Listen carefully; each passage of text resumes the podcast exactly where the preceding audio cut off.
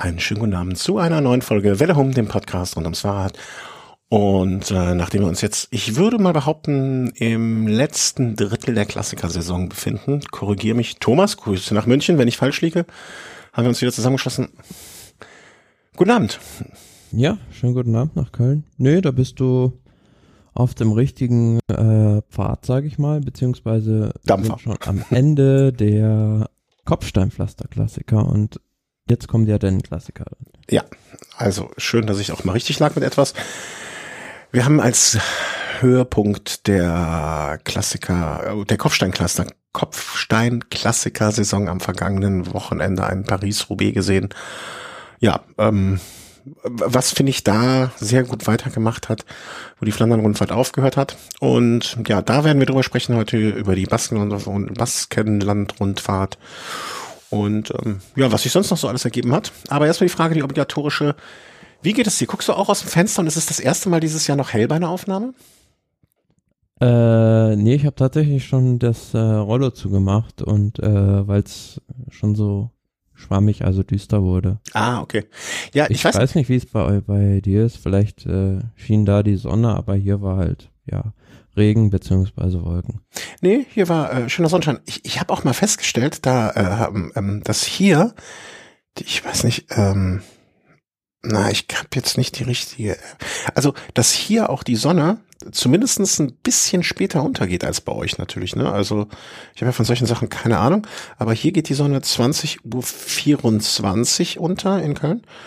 Und mhm. in München geht sie unter live äh, 20 Uhr 1. Also ich habe 23 Minuten länger Sonne. Oh, 23 die Zahl. Uiuiui. Ähm, ja, deswegen. Aber irgendwie, ich erinnere mich nicht mehr beim letzten Mal, ob wir da auch schon auch so im Hellen aufgenommen haben zu der Zeit. Aber nee, da war auch doch Zeitumstellung auch schon durch, oder? Äh, ja. Ich denke, ja. Das Gut. war genau, wo wir beide noch so ein bisschen Jetlag hatten. Ja, das, ja stimmt, genau. Das war das Wochenende, die Woche danach. Insofern, ja. Also der Sommer, der Frühling bricht jetzt aus. Ähm, das ist beschlossene Sache und äh, ihr könnt alle viel, holt alle eure Räder, also also holt ihr alle eure Räder, nicht holt alle eure Räder aus den Kellern ähm, und legt los, genauso wie es die Profis tun. Ähm, ich, ich, ich würde sagen, fangen wir einfach mit Paris-Roubaix an und da möchte ich diesmal ähm, äh, anfangen zu erzählen, und zwar über das Damenrennen. Ähm, weil das habe ich mir am, wann war es dann? Am Samstag, ne? Samstag, ich war selber Fahrradfahren. Ja, Samstag. Und habe es mir hinterher angeschaut, einfach weil ich es konnte. Meine Familie hat sich eh nicht für mich interessiert und äh, dann dachte ich mir, dann kannst du es auch angucken. Hast du es nachgeschaut oder hast du dir ein bisschen die Highlights angeguckt oder so etwas? Oder rede ich als Einziger Einmal hier? durch die Highlights durchgeskippt.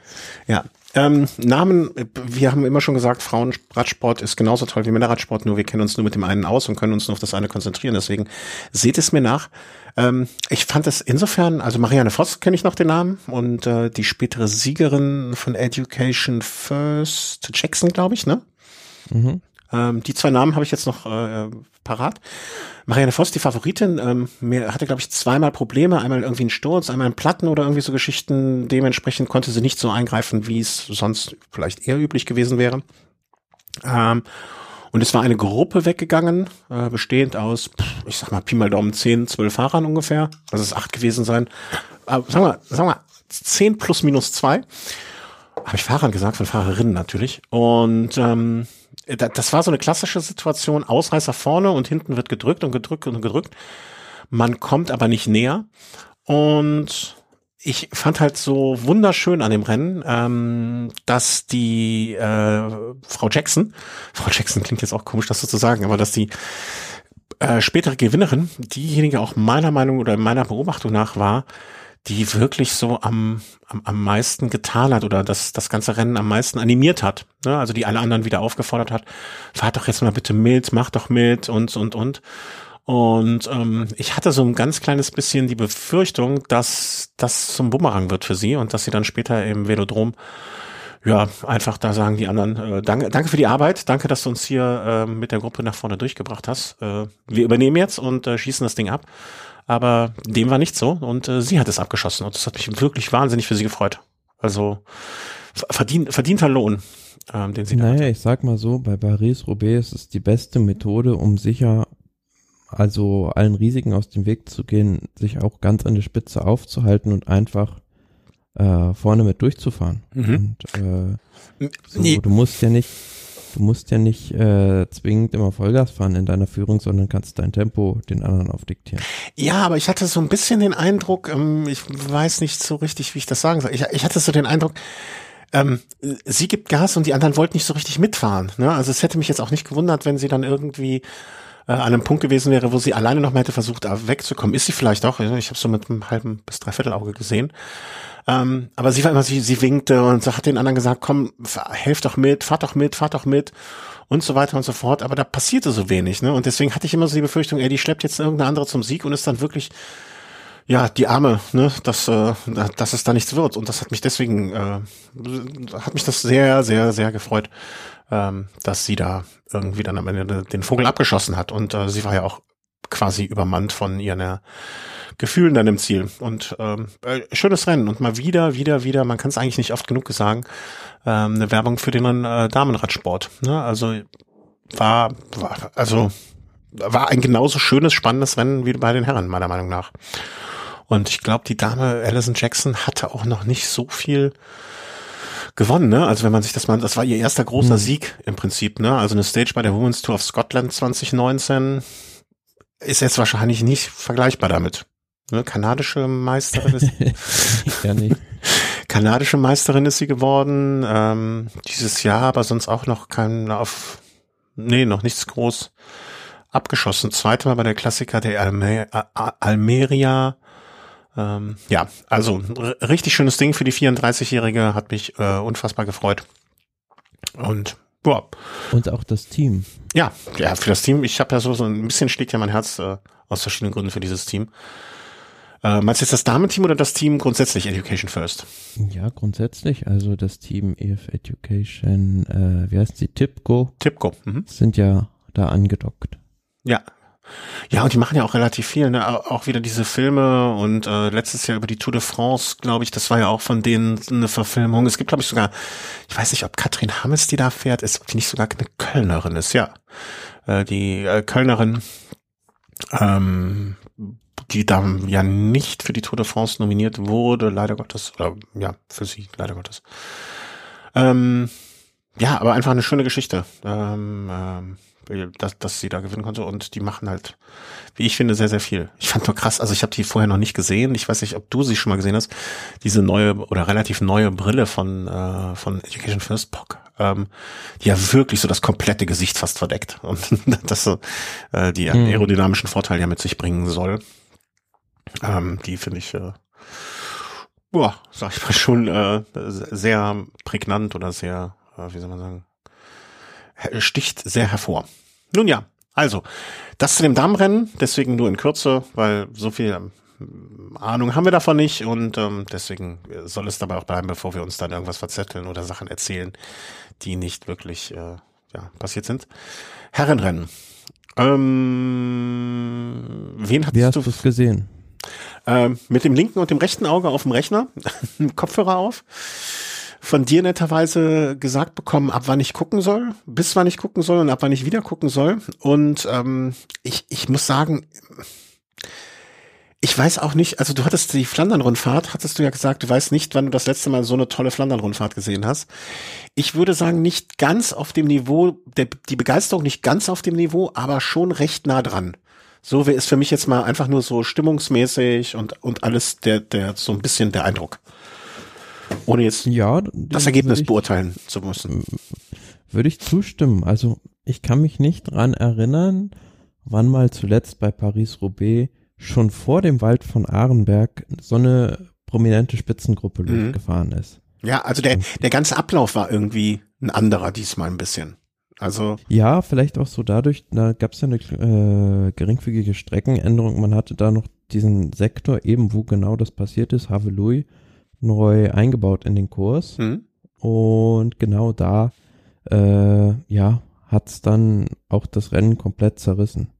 ich habe ja die Theorie, es lag eher daran, dass man ein bisschen die Sorge hatte, ähm, dass das Wetter, also man hat ja, wenn ich das richtig verstanden habe, in weiten Teilen der Stra- auf weiten Teilen der Strecke Rückenwind. Und das eine der Sorgen war, dass wenn, wie bei den, also vielleicht auch analog zu den Frauenrennen, ne, vielleicht hat man sich das auch genauer angeschaut. Ich weiß nicht, wie da das Wetter war, aber es wird wahrscheinlich, glaube ich, äh, der Wind war.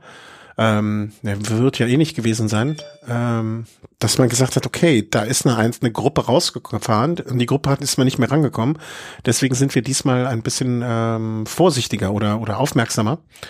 Äh, vielleicht spielte das auch noch mit einer Rolle. Auf jeden Fall war eine Gruppe von lass mich nicht lügen, es waren, behaupte ich mal, immer mal wieder so, so um die, auch da zehn Fahrer plus minus oder acht plus minus zwei, äh, die zusammen waren und relativ früh das Rennen dann eigentlich schon entschieden hatten. Im Sinne von, hier wird der Sieger ausgemacht. Ja, auch mit zwei deutschen Fahrern, also äh, Jonas Koch und Juri Heumann waren dabei, also die Spitzengruppe hat sich, also die Gruppe des Tages, sagen wir mhm. mal so, äh, sich auch erst sehr spät gebildet. Also die sind kurz vor dem ersten Pavé-Sektor erst weggefahren überhaupt, hatten dann auch nicht mehr so als drei Minuten Vorsprung mehr bekommen. Ähm, was ein bisschen untypisch ist, dass man bei Paris-Roubaix da keine Gruppe wegfahren lässt. Aber gut, äh, die haben ja also letzten Endes davon profitiert dass äh, sie vorne nicht um die Positionen kämpfen mussten und man sich hinten so ja nach den ersten paar W-Sektoren so ein bisschen angeschaut hat und auch versucht hat, äh, ja, Fahrer zurückkommen zu lassen aus der eigenen Mannschaft, die vielleicht einen Sturz oder einen Defekt hatten. Und du hast das Wetter angesprochen. Also es hatte ja in der Woche geregnet, ziemlich viel meine ich auch, mhm, äh, mhm. auf der Strecke. Und ja, dementsprechend wäre es, denke ich, eigentlich besser gewesen, wenn es den ganzen Tag geregnet hätte entweder oder es noch länger vorher trocken gewesen wäre. Mhm. Weil so hast du gesehen, es gab auf manchen Pavé-Sektionen an gewissen Stellen äh, war einfach Schlamm auf mhm. dem Pflaster und dieser Schlamm, der haftete ganz hervorragend an den äh, Reifen der Fahrer und da gab es dann auch einen Sturz, meine, das war nach dem ersten Pavé-Sektor von einem Ineos-Fahrer, ja. der einfach äh, in der Kurve gebremst hat und dann weggerutscht ist aufgrund dessen, dass ihm ja da noch Dreck irgendwie an den Rädern klebt. Wobei ich habe noch die Worte des Kommentators Carsten Miegels im Ohr, der gesagt hat, hier in der Kurve stürzt jedes Jahr einer. Also das, die Kurve scheint auch prädestiniert dafür zu sein, beziehungsweise äh, der, die Lernkurve nicht sehr groß. Lustigerweise hatte ich eine Woche vorher ein ähnliches Problem, beziehungsweise ich bin nicht gestürzt, aber ich bin, da musste ich schon auch an dem Tag äh, so ein bisschen an Paris-Roubaix denken, bin so eine Art Weinberg hochgefahren ähm, relativ steil, nein, nicht so steil, aber steil genug, dass man den kleinsten Gang einlegt. Und ich habe dann irgendwie angetreten und hinten ist der Reifen durchgedreht, weil da auch der Boden so glitschig war. Ne? Man hat gar keinen Grip mhm. auf die hm. Straße bekommen. Und ich fand auch bei Paris-Roubaix hat man es teilweise gesehen, dass ich habe bei ein, zwei Stürzen so das Gefühl gehabt, gar nicht zu wissen, warum stürzt der denn gerade? Also man hatte sogar den Eindruck, also klar, der ist jetzt auf dem Kopfsteinpflasterstück, klar, das ist jetzt wahrscheinlich glitschig, aber man hat jetzt keine Schwierigkeit gesehen im, im Sinne von, dass der ein Schlenker gefahren ist, dass der wem ausweichen musste, teilweise vorne und dann dachte ich mir, das ist wirklich wie auf Seifenlau gefahren, ne? Also das ist wirklich kein Spaß, was die da äh, gerade haben auf der Strecke. Und ähm, so ist ja auch der äh, erste große Sturz passiert relativ weit vorne ja. im Feld, wenn du dich dran erinnerst, genau der Sturz, in den Peter Sagan verwickelt war. Ja, ich glaube, also den meinte ich auch. So auf freier, relativ, nee, das war so ein bisschen aus dem Wald, was auf freier Strecke? Das kam, nee, den ich meine war. Strecke. Nee, den ich meine war später in einem Waldstück, aber ist ja egal, ne? Das Prinzip ist ja das gleiche. Ja, aber wenn du dir überlegst, Peter Sagan eigentlich jemand, der sehr gut mit seinem Fahrrad zurechtkommt, aber hatte einfach keine Chance. Der hm. Sturz mhm. war an 10., 15. Stelle im Feld, also äh, Jens Vogt hat es ganz richtig in der Übertragung gesagt, bei Paris-Roubaix kannst du nicht weit genug vorne fahren. Manchmal reicht die, die fünfte Position nicht aus. Also äh, wenn vor dir einer wegrutscht, äh, bist du einfach dann chancenlos. Ich habe jetzt mal gerade überschlagen, so um die 35 Fahrer sind auch nicht im Ziel angekommen. Also die haben es einfach. Ich, ich will jetzt nicht behaupten, dass die ganze, dass sie alle gestürzt sind. Ne? Da wird wahrscheinlich von den 35 Fahrern auch der ein oder andere aus anderen Gründen aufgegeben haben. Aber zum Beispiel so eine Mannschaft wie Bahrain Victorious mit vier Leuten nicht angekommen äh, oder oder vier auf der Strecke auf der Strecke geblieben klingt ja dann auch schön. Ähm, also, also so da ist kaum eine Mannschaft komplett durchgekommen ähm, ohne ohne Verluste. Ähm, ja und selbst also so eine Mannschaft wie Jumbo Visma hatte ja den Vorjahressieger verloren durch einen Sturz, mhm. auch den von Bale, der in Ahrenberg da in den Sturz verwickelt war, wobei man sagen muss, in Ahrenberg, ja, da gab es einige Stürze, aber die Favoriten haben das ja clever gemacht. Also dadurch, dass sie halt schon vorher weggefahren sind, mhm. hatten die gar nicht so das Problem mit den Positionskämpfen. Und ich hatte da schon ja Schlimmeres befürchtet, weil die ja so leicht abschüssig ist, die Strecke, mhm. die sie in Ahrenberg da reinfahren und die dann mit äh, ja 60 Sachen oder so da reinfahren. Aber auch ein Aspekt finde ich ist, dass du, sagen wir mal so, jeder, der da an den Start gegangen ist, von den 170, 180 Fahrern, beherrscht sein Rad ungefähr zehnmal besser als ich und ungefähr fünfmal besser als du. Da brauchen wir uns nichts vormachen. Aber nichtsdestotrotz, die Gruppe da vorne, die da fuhr mit Van der Poel und den Van Art und den anderen, äh, das sind halt nochmal die Besten von den Besten. Ne? Und da musst du nicht damit rechnen, dass irgendeiner von denen also die Wahrscheinlichkeit, dass einer von denen stürzt aus Nachlässigkeit, Dummheit oder sich am Vorderrad aufhängt, ist halt deutlich geringer als jetzt bei, ich sag mal, Nummer 160 im Peloton. Ne? Also da, die, beherrschen alle ihre Räder gut, bloß das sind nochmal die Künstler auf dem Fahrrad und dementsprechend, ähm, ja, das, die wussten alle sehr, sehr, sehr gut, was sie tun und es waren ja auch erfahrene Fahrer. Ich würde mich da ja auch lieber, äh, keine, ich würde auch lieber in einem Taxi, Taxi von einem 50-Jährigen sitzen als von einem 18-jährigen Fahranfänger. Mal einfach gesagt. Absolut, aber wenn du siehst, selbst in der Spitzengruppe kannst dich da erwischen. Ich habe es da auch nochmal verlinkt. Also bei dem Fahrer von Entermarché, Mardis Mikkels, ist äh, der Reifen von der Felge gesprungen ja. in, in Ahrenberg und da hast du dann erst gesehen, wie dieser Tubeless-Reifen da von der Felge gegangen ist. Dann spritzte die ganze Milch raus und dann hat sich so langsam Stück für Stück diese Carbonfelge auf dem Pflaster aufgearbeitet. Ja, das sah nicht schön aus und ähm, ja, ich habe mich dann oft gefragt, dass da, da habe ich heute auch mit einem Arbeitskollegen drüber gesprochen, ist Tubeless vielleicht doch noch nicht so weit? Ist Tubeless vielleicht doch nicht immer, nicht immer die bessere Wahl?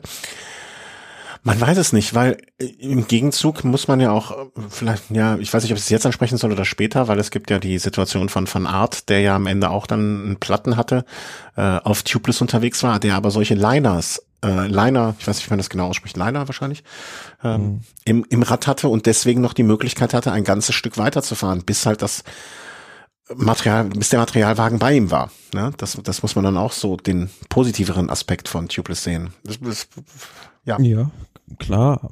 Und es gab ja auch, äh, das erste Mal wurde dieses äh, System eingesetzt, womit du den Reifendruck unterwegs regulieren kannst. Also bei Team DSM und bei Team Jumbo Visma. Wobei Wout van Art hatte dieses System nicht am Rad. Nee, äh, ich glaube, Laporte hat es am Rad, musste dann aber zwischendurch das Hinterrad wechseln und hat es dann nicht mehr am Rad gehabt. Oder nur noch vorne wahrscheinlich. Ja, genau, es war ganz gut zu erkennen, weil die alle so blaue Narben hatten. Ja, also etwas größer. Im Prinzip ging aus der Narbe ein, äh, zwei Schläuche zum Ventil, die entweder aufgefüllt haben oder abgelassen haben, ne, wenn ich das richtig gesehen habe oder richtig verstanden habe, das System. Ich habe aber auch hinterher nicht gelesen, dass irgend das Laporte jetzt gesagt hätte, das ist äh, das neue geschnittene Brot und ich habe das Licht gesehen und nur noch mit dem. Ähm, ich, ich würde mal sagen, Test, der jetzt nicht negativ gelaufen ist, im Sinne von hinterher hat sich irgendein Fahrer beschwert. Aber ich glaube, bis alle damit unterwegs sind, wird das bestimmt noch ein paar Jahre dauern. Ja, und vor allem ist es ja auch für solche Rennen im Prinzip noch prädestiniert. Mhm. Also Klassiker gerade, die so über Kopfsteinpflaster gehen oder wenn man es mal ein bisschen weiter denkt, vielleicht Gravel-Rennen, wo du halt oft auf Schotter und mal auf Schotter und dann mal auf befestigten Untergrund, ja. also Asphalt unterwegs bist. Wobei da auch wieder der, der, also der Druck unter, mich hätte jetzt mal interessiert, das habe ich leider nirgendwo gelesen, wie viel der Druckunterschied ist, wahrscheinlich ein halbes, maximal ein Bar, den die da rein und raus pumpen. Ich könnte mir vorstellen, dass bei einem Gravel-Rennen, klar, da macht der, macht das halbe Bar im Reifen jetzt auch einiges aus. Aber da müsste der Unterschied noch mal größer sein. Also wenn ich jetzt bei einem, bei einem Gravel-Rennen auf der Straße fahre und dann meine, mein Reifen mit vier Bar haben möchte, aber den Reifen dann im Gelände mit zweieinhalb Bar zum Beispiel oder zwei Bar sogar nur, ähm, dann, dann hätte, da müsste die Pumpe ordentlich pumpen, die da drin ist, ne? Also das vor allen Dingen so Volumen. Brauchst du schon einen Kompressor? Ja, genau. So ein SKS-Rennkompressor, der da hinten. nee, aber da, da ist das Volumen des Reifens ja auch größer, ne? Das, das muss man gucken. Also wenn es einen Vorteil bringt und ähm, ja, wenn es äh, gangbar ist, dann wird es irgendeiner machen. Da habe ich jetzt auch keinen Zweifel. In circa in weniger als einem Monat ist ja hier in der Nähe von Aachen die ähm, Qualifikation, das erste Qualifikationsrennen für die UCI-WM. Ähm, leider Gottes interessiert mich die Strecke so wenig, dass ich wirklich keine Lust habe, da zu starten. Also das finde ich Ja, ich kann ja, ich, ich, ich kann ja verstehen, warum die Strecke so ist, ne? Aber hm. das sind 17 Runden mit pro Runde mhm. dann, glaube ich, irgendwie, weiß ich gar nicht, 200, 300 Höhenmeter.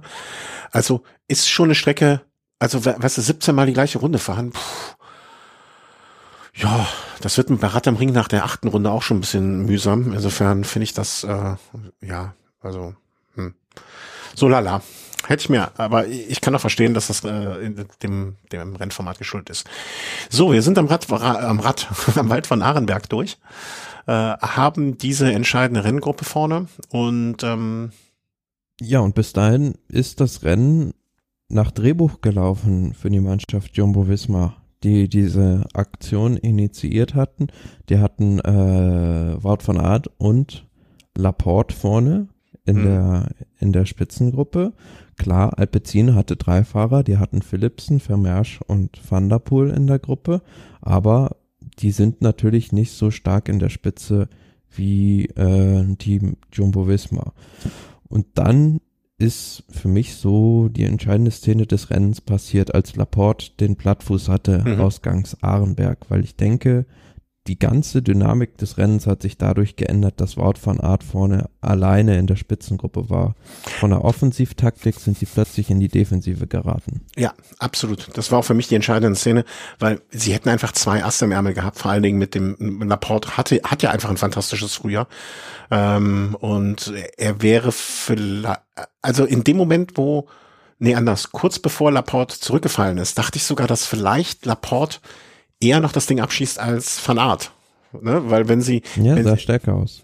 Ja, A, A sah er stärker aus und B sind alle Augen nun mal auf äh, Van Art gerichtet. Ne? Und wenn Laporte weggefahren wäre und ähm, Van Art hätte sich nur hinten draufgelegt und die Entscheidung gefallen, hätte man ja hinterherfahren müssen, immer wieder. Und wenn dann Van Art mhm. wieder attackiert, also Laporte war für mich eigentlich von den beiden der Fahrer, den man eher hätte, ähm, auf den ich dann in der Situation eher gesetzt hätte von den beiden. Aber äh, auf, auf Pumperei, auf, die, die Pumpe kam nicht hinterher, der Reifen wurde immer platter und äh, dementsprechend äh, wäre auch interessant, ne? Wir gucken, wie, wie lange kann er nachpumpen. Ähm, ich hätte es als Fahrer auf jeden Fall probiert, zumindest die ganze Zeit Druck drauf zu geben. Ähm, ja, Laporte hat es nicht gemacht und ist dann auf die. Naja, und dann und, hm? äh, dahinter, also es waren ja nur noch, meine ich, vier, also es war nur noch Van der Poel, Degenkolb, und Van Art, wenn ich mich richtig entsinne, die ganz vorne rausgefahren sind. Ja. Und dahinter kam dann die nächste Gruppe mit Filippo Ganna und äh, Mats Pedersen. Ja. Und Ganna, Ganna war für mich so ein bisschen, ich hatte ja vorher auf ihn getippt, hatte vorher gesagt, ähm, das wird sein Tag, dieses Ausruhen bei der Flandern-Rundfahrt. Irgendwie war das ein komischer Tag. Also ich, ich fand ihn immer, er sah immer stark aus, aber nicht stark genug. Hm, ich glaube, er war also für mich gefühlt so immer ein Stückchen hinten dran. Die erste ja. Aktion verpasst er, als die erste richtig wichtige Attacke geht. Und dann auch auf den Pavé-Stücken immer ein Stückchen zu weit hinten reingefahren, was ich so ein bisschen auf mangelnde Erfahrung zurückführe und dadurch natürlich denke ich zumindest, die äh, viele Kräfte verpulvert, die ihm dann im Finale gefehlt mhm. haben. Also wird auf jeden Fall ein Fahrer sein, den ich jedes Mal, wenn er startet, äh, immer vorne mit auf, auf, auf dem Zettel haben werde. Aber äh, das Wort Enttäuschung für den sechsten Platz äh, finde ich unangebracht. Aber ich hatte ihm, hätte ihm doch ein bisschen mehr zugetraut, muss ich sagen. Also ich hätte mir gedacht, dass er irgend, zumindest einmal eine Attacke setzt, ähm, die entweder dann komplett verpufft oder dann doch ne, Früchte trägt irgendwie. Aber der ist die ganze Zeit, ja, wie du schon sagst, ne, wie, wie so ein, wie das achte Rad am Wagen hinten mitgenommen. Der ist überall, überall mit mhm. hingenommen worden, aber hat nie Akzente richtig setzen können. Ähm, John Degenkolb vielleicht an der Stelle auch mal gesagt, äh, äh, fantastisches Rennen, also habe ihn selten, sel ich erinnere mich wann, nicht, wann ich ihn das letzte Mal so, äh, wie soll man sagen, wie, wie aufgeblüht erlebt habe oder gesehen habe. Ja, also in seiner Glanzzeit. Ja. um ehrlich zu sein, hätte, also ich hätte dem das nicht nochmal zugetraut, jetzt in dem fortgeschrittenen Rennfahreralter, so nicht despektierlich klingen, aber so jetzt nicht mehr in der Blüte seiner Karriere nochmal äh, so eine Leistung rauszuhauen, nachdem er doch in den letzten Jahren äh, hat man immer wieder gehofft, dass er nochmal zurückkommt. Aber jetzt, also ich habe mich extrem gewundert, als er da plötzlich der Erste war, der irgendwie bei Van der Poel am Rad mitgefahren mhm. ist. Und, aber und andere, auch, ja, sag ich. Und auch äh, Max Walscheid ist extrem stark gefahren. Mhm. Also der war da in der Gruppe mit Ghana drin und äh, ist da lange Zeit, ja, vorne mitgefahren und am Ende auch, ich glaube, Achter ist er geworden, oder? Ja, genau. Also in die Top Ten gefahren. Ja. Man muss aber dann vielleicht auch sagen, und das hat mich hinterher, also als ich so ein bisschen drüber nachgedacht habe, ähm,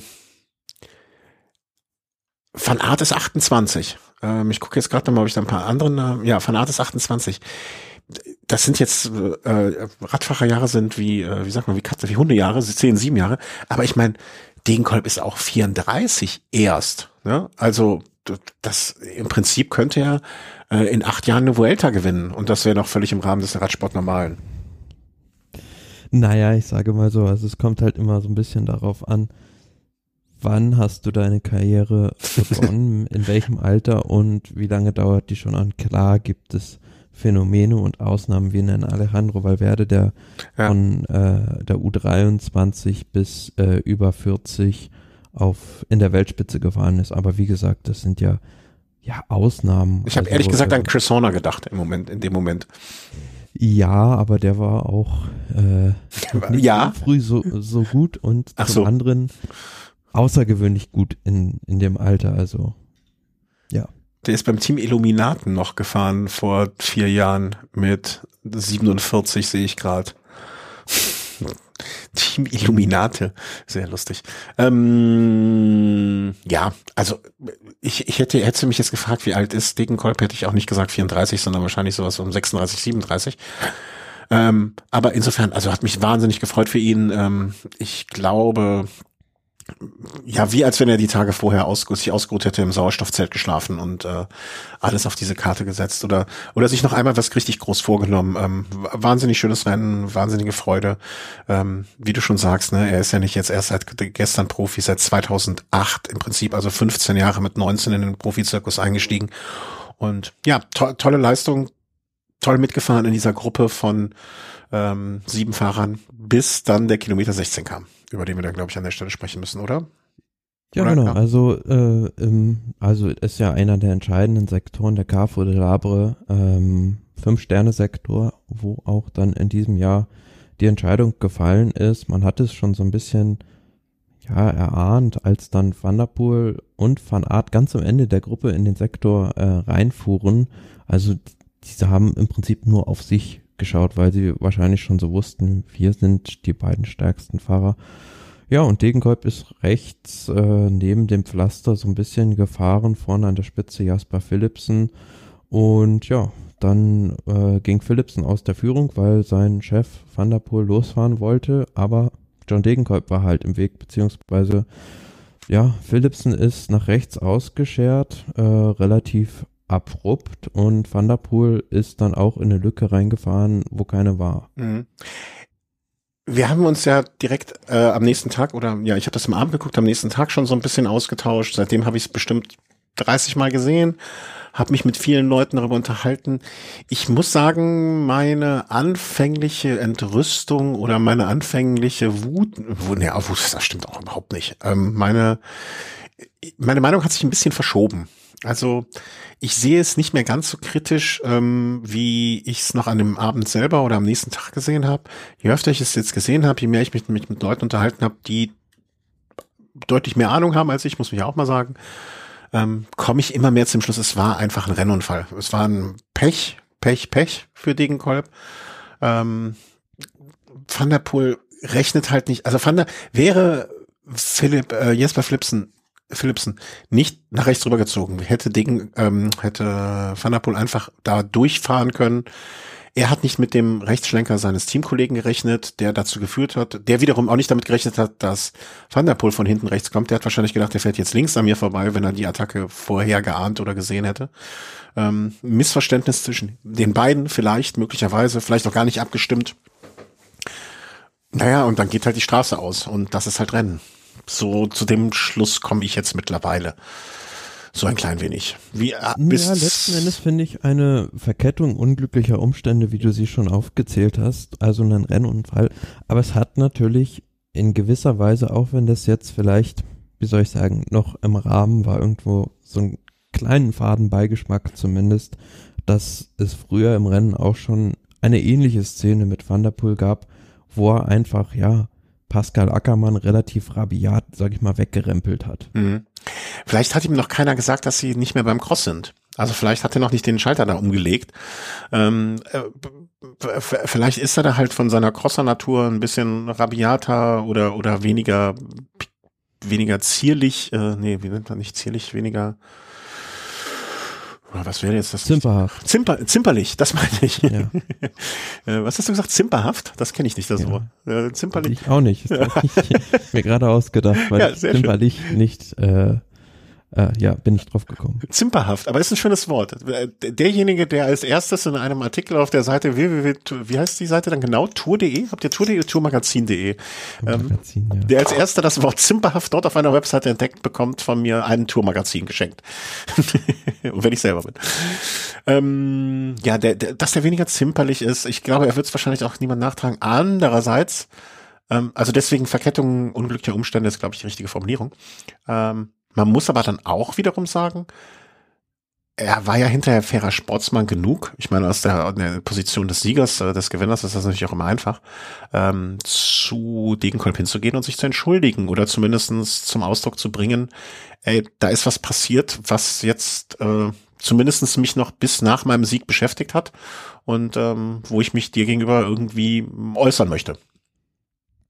Ja, klar, im Hinterkopf wird es drin gewesen sein, weil er genau wusste, also auch in der Situation muss man ja so sagen, für ihn war das auch extremes Glück, dass er da nicht gestürzt ist. Also da kann mir keiner erzählen, dass der das alleine durch seine äh, fahrerische Klasse jetzt irgendwie ausgesteuert hat, sondern da hätte nur Degenkolb irgendwie zwei Zentimeter äh, weiter vorne sein müssen mit dem Vorderrad, dann hätte Van der Poel auch in den Graben gerissen. Ja, ja, ja, klar, das ist, das wird ihm auch bewusst gewesen sein. Der wird wahrscheinlich in dem Moment, als er, ähm, als er rüber, also ihm ist ja die Straße auch rausgegangen muss man ja sagen, ne? Also mhm.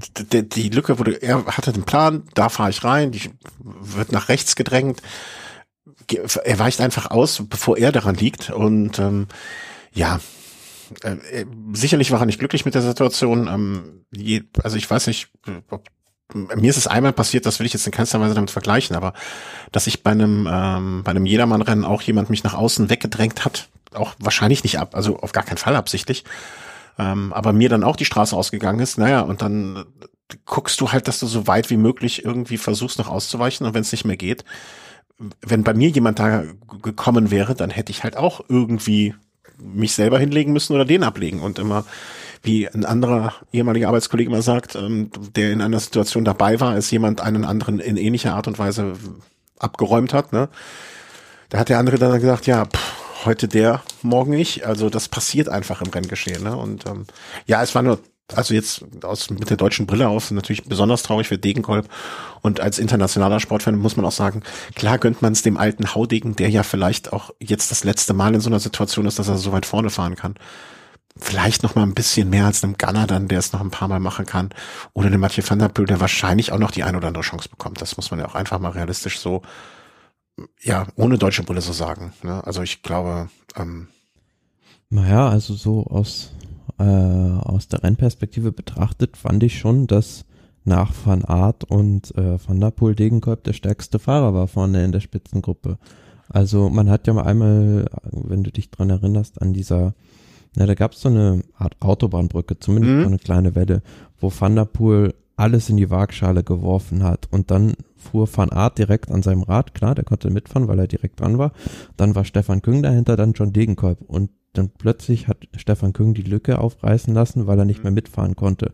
Und John Degenkolb wäre fast noch hingefahren. Das hat für mich war so eine ja, symbolische Szene, die gezeigt hat, wie gut der eigentlich an dem Tag war. Ja. Also, er wäre zumindest mal mit guten Chancen, sage ich mal, auf äh, Platz drei in Richtung äh, Velodrom gefahren.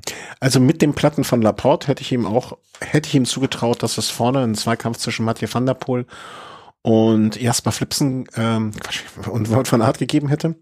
Und dann wäre für mich halt der, ja, die Überraschung geworden, okay, kann er in einem möglichen Sprint mit mehreren äh, noch, ist er dann noch so stark, dass er sowas abschießt oder kann er sich noch mal kurz vorher absetzen? Äh, es wäre auf jeden Fall interessant geworden. Und ähm, es tut mir halt sehr, sehr leid für ihn, dass er da die Möglichkeit nicht hatte.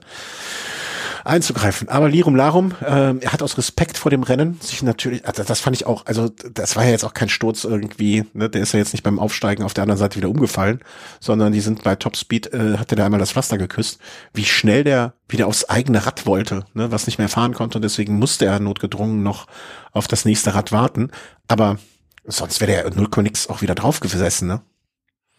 Ja, wenn das Fahrrad nicht kaputt gewesen wäre, dann äh, mit Sicherheit. Also ich glaube, ich glaube auch dann wäre er nicht mehr drangekommen. Ne? Dafür war das war die Geschwindigkeit nee, einfach klar, zu groß. Aber vielleicht hätte er noch eine Chance gehabt, äh, die vordere Gruppe mit Gunner wieder zu erreichen. Mm, ja, also auf die hatte er dann ja rund so, so anderthalb Minuten Rückstand. Ähm, ja, da wäre vielleicht noch eine Chance gewesen, wenn man ihn von hinten angeschrien hätte. Ne? Komm, eine Minute, dann fährst du noch mit denen ins Velodrom. Ja, die waren eigentlich auch nur vier Sekunden hinter Van Art. Ne? Das ähm, äh, ja doch, ne? Die waren eigentlich relativ nah dann dran. Ne? Mhm. Hätte alles sein können, aber Fahrrad war im Eimer. Was willst du machen? Ohne Rad fährt sich schlecht. Und die Strecke von da aus laufen, seien wir ehrlich, den Chris Froome machen kann er, konnte er da auch nicht. Ähm, gab, ich habe ja mal einen Fahrer bei der Tour de France, der dann in einen Begleitwagen eingestiegen ist und sich 500 Meter hat fahren lassen. Echt? Erinnere ich, äh, müsste ich das erinnern? Ja, Eduardo Sepulveda, der wurde dann, äh, also bei dem waren so ziemlich, äh, glaube ich, beide Materialwagen der Mannschaft vorbeigefahren, ihm war die Kette gerissen, ist dann ins, äh, in irgendeinem Begleitauto eingestiegen und ist dann vorgefahren zu seinem Auto und ist da wieder ausgestiegen, wurde dann aber disqualifiziert. Aber stell dir mal vor das Gesicht, du bist da sportlicher Leiter und du guckst rüber und da überholt dich gerade ein anderer sportlicher Leiter von irgendeinem anderen Team und da sitzt dein Fahrer vorne drin. Alleine für den Moment werde ich mir, ich meine, hey, was wäre denn sonst gewesen? Der wäre ja eh nicht mehr wieder rangefahren. Ne? Da kannst du auch besser eine lustige Story draus machen. Ähm, finde ich gut, finde ich gut. Hatte ich noch nie gehört, die Geschichte. Sehr schön so. Ja, vorne fuhre dann Mathieu van der Poel irgendwann nach, die, nach dieser Situation komplett weg. Ja klar, nach Carrefour de Labre, also war das durch. Also Van Art hatte ja sag ich mal, das ausgenutzt so ein bisschen und dann attackiert, aber Van der Poel, da hast du schon gesehen, wie stark der da die Lücke mhm. zugefahren hat und äh, nochmal voll drüber gezogen zum Ende des Sektors. Da konnte aber ein Wout van Art noch mitfahren, aber äh, du hast schon gesehen, am Ende hat er ein Problem gehabt, ist dann aber noch auf dem Plattenreifen bis zum Ausgang des Sektors weitergefahren, wo ihm dann ein Mechaniker stand und das das äh, Rad gewechselt hat. Ja, aber ansonsten, ich bin mir gar nicht sicher. Also ich glaube, das wäre zwischen den beiden ein Sprint geworden auf der Radrennbahn. Mhm. Äh, kurz zur Technik dazu, also ne, mit dem Plattenreifen, wir haben uns im Vorfeld kurz darüber schon mal ausgetauscht. Also er hatte mit an sich, ich meine, ich habe es auch hintergelesen irgendwo, äh, auf seinem Tubeless, in seinem Tubeless-Reifen so ein Inlet, so ein Liner von Vittoria und ähm, ja, die machen es möglich, die, die gehen quasi bei Druckverlust, äh, blähen die sich so ein bisschen auf, wie so, die kann man sich auch selber basteln, auch so Poolnudeln, ähm, blähen sich dann so auf und machen es möglich, dass man mit so anderthalb, zwei Bar wahrscheinlich noch ein Stückchen weiterfahren kann.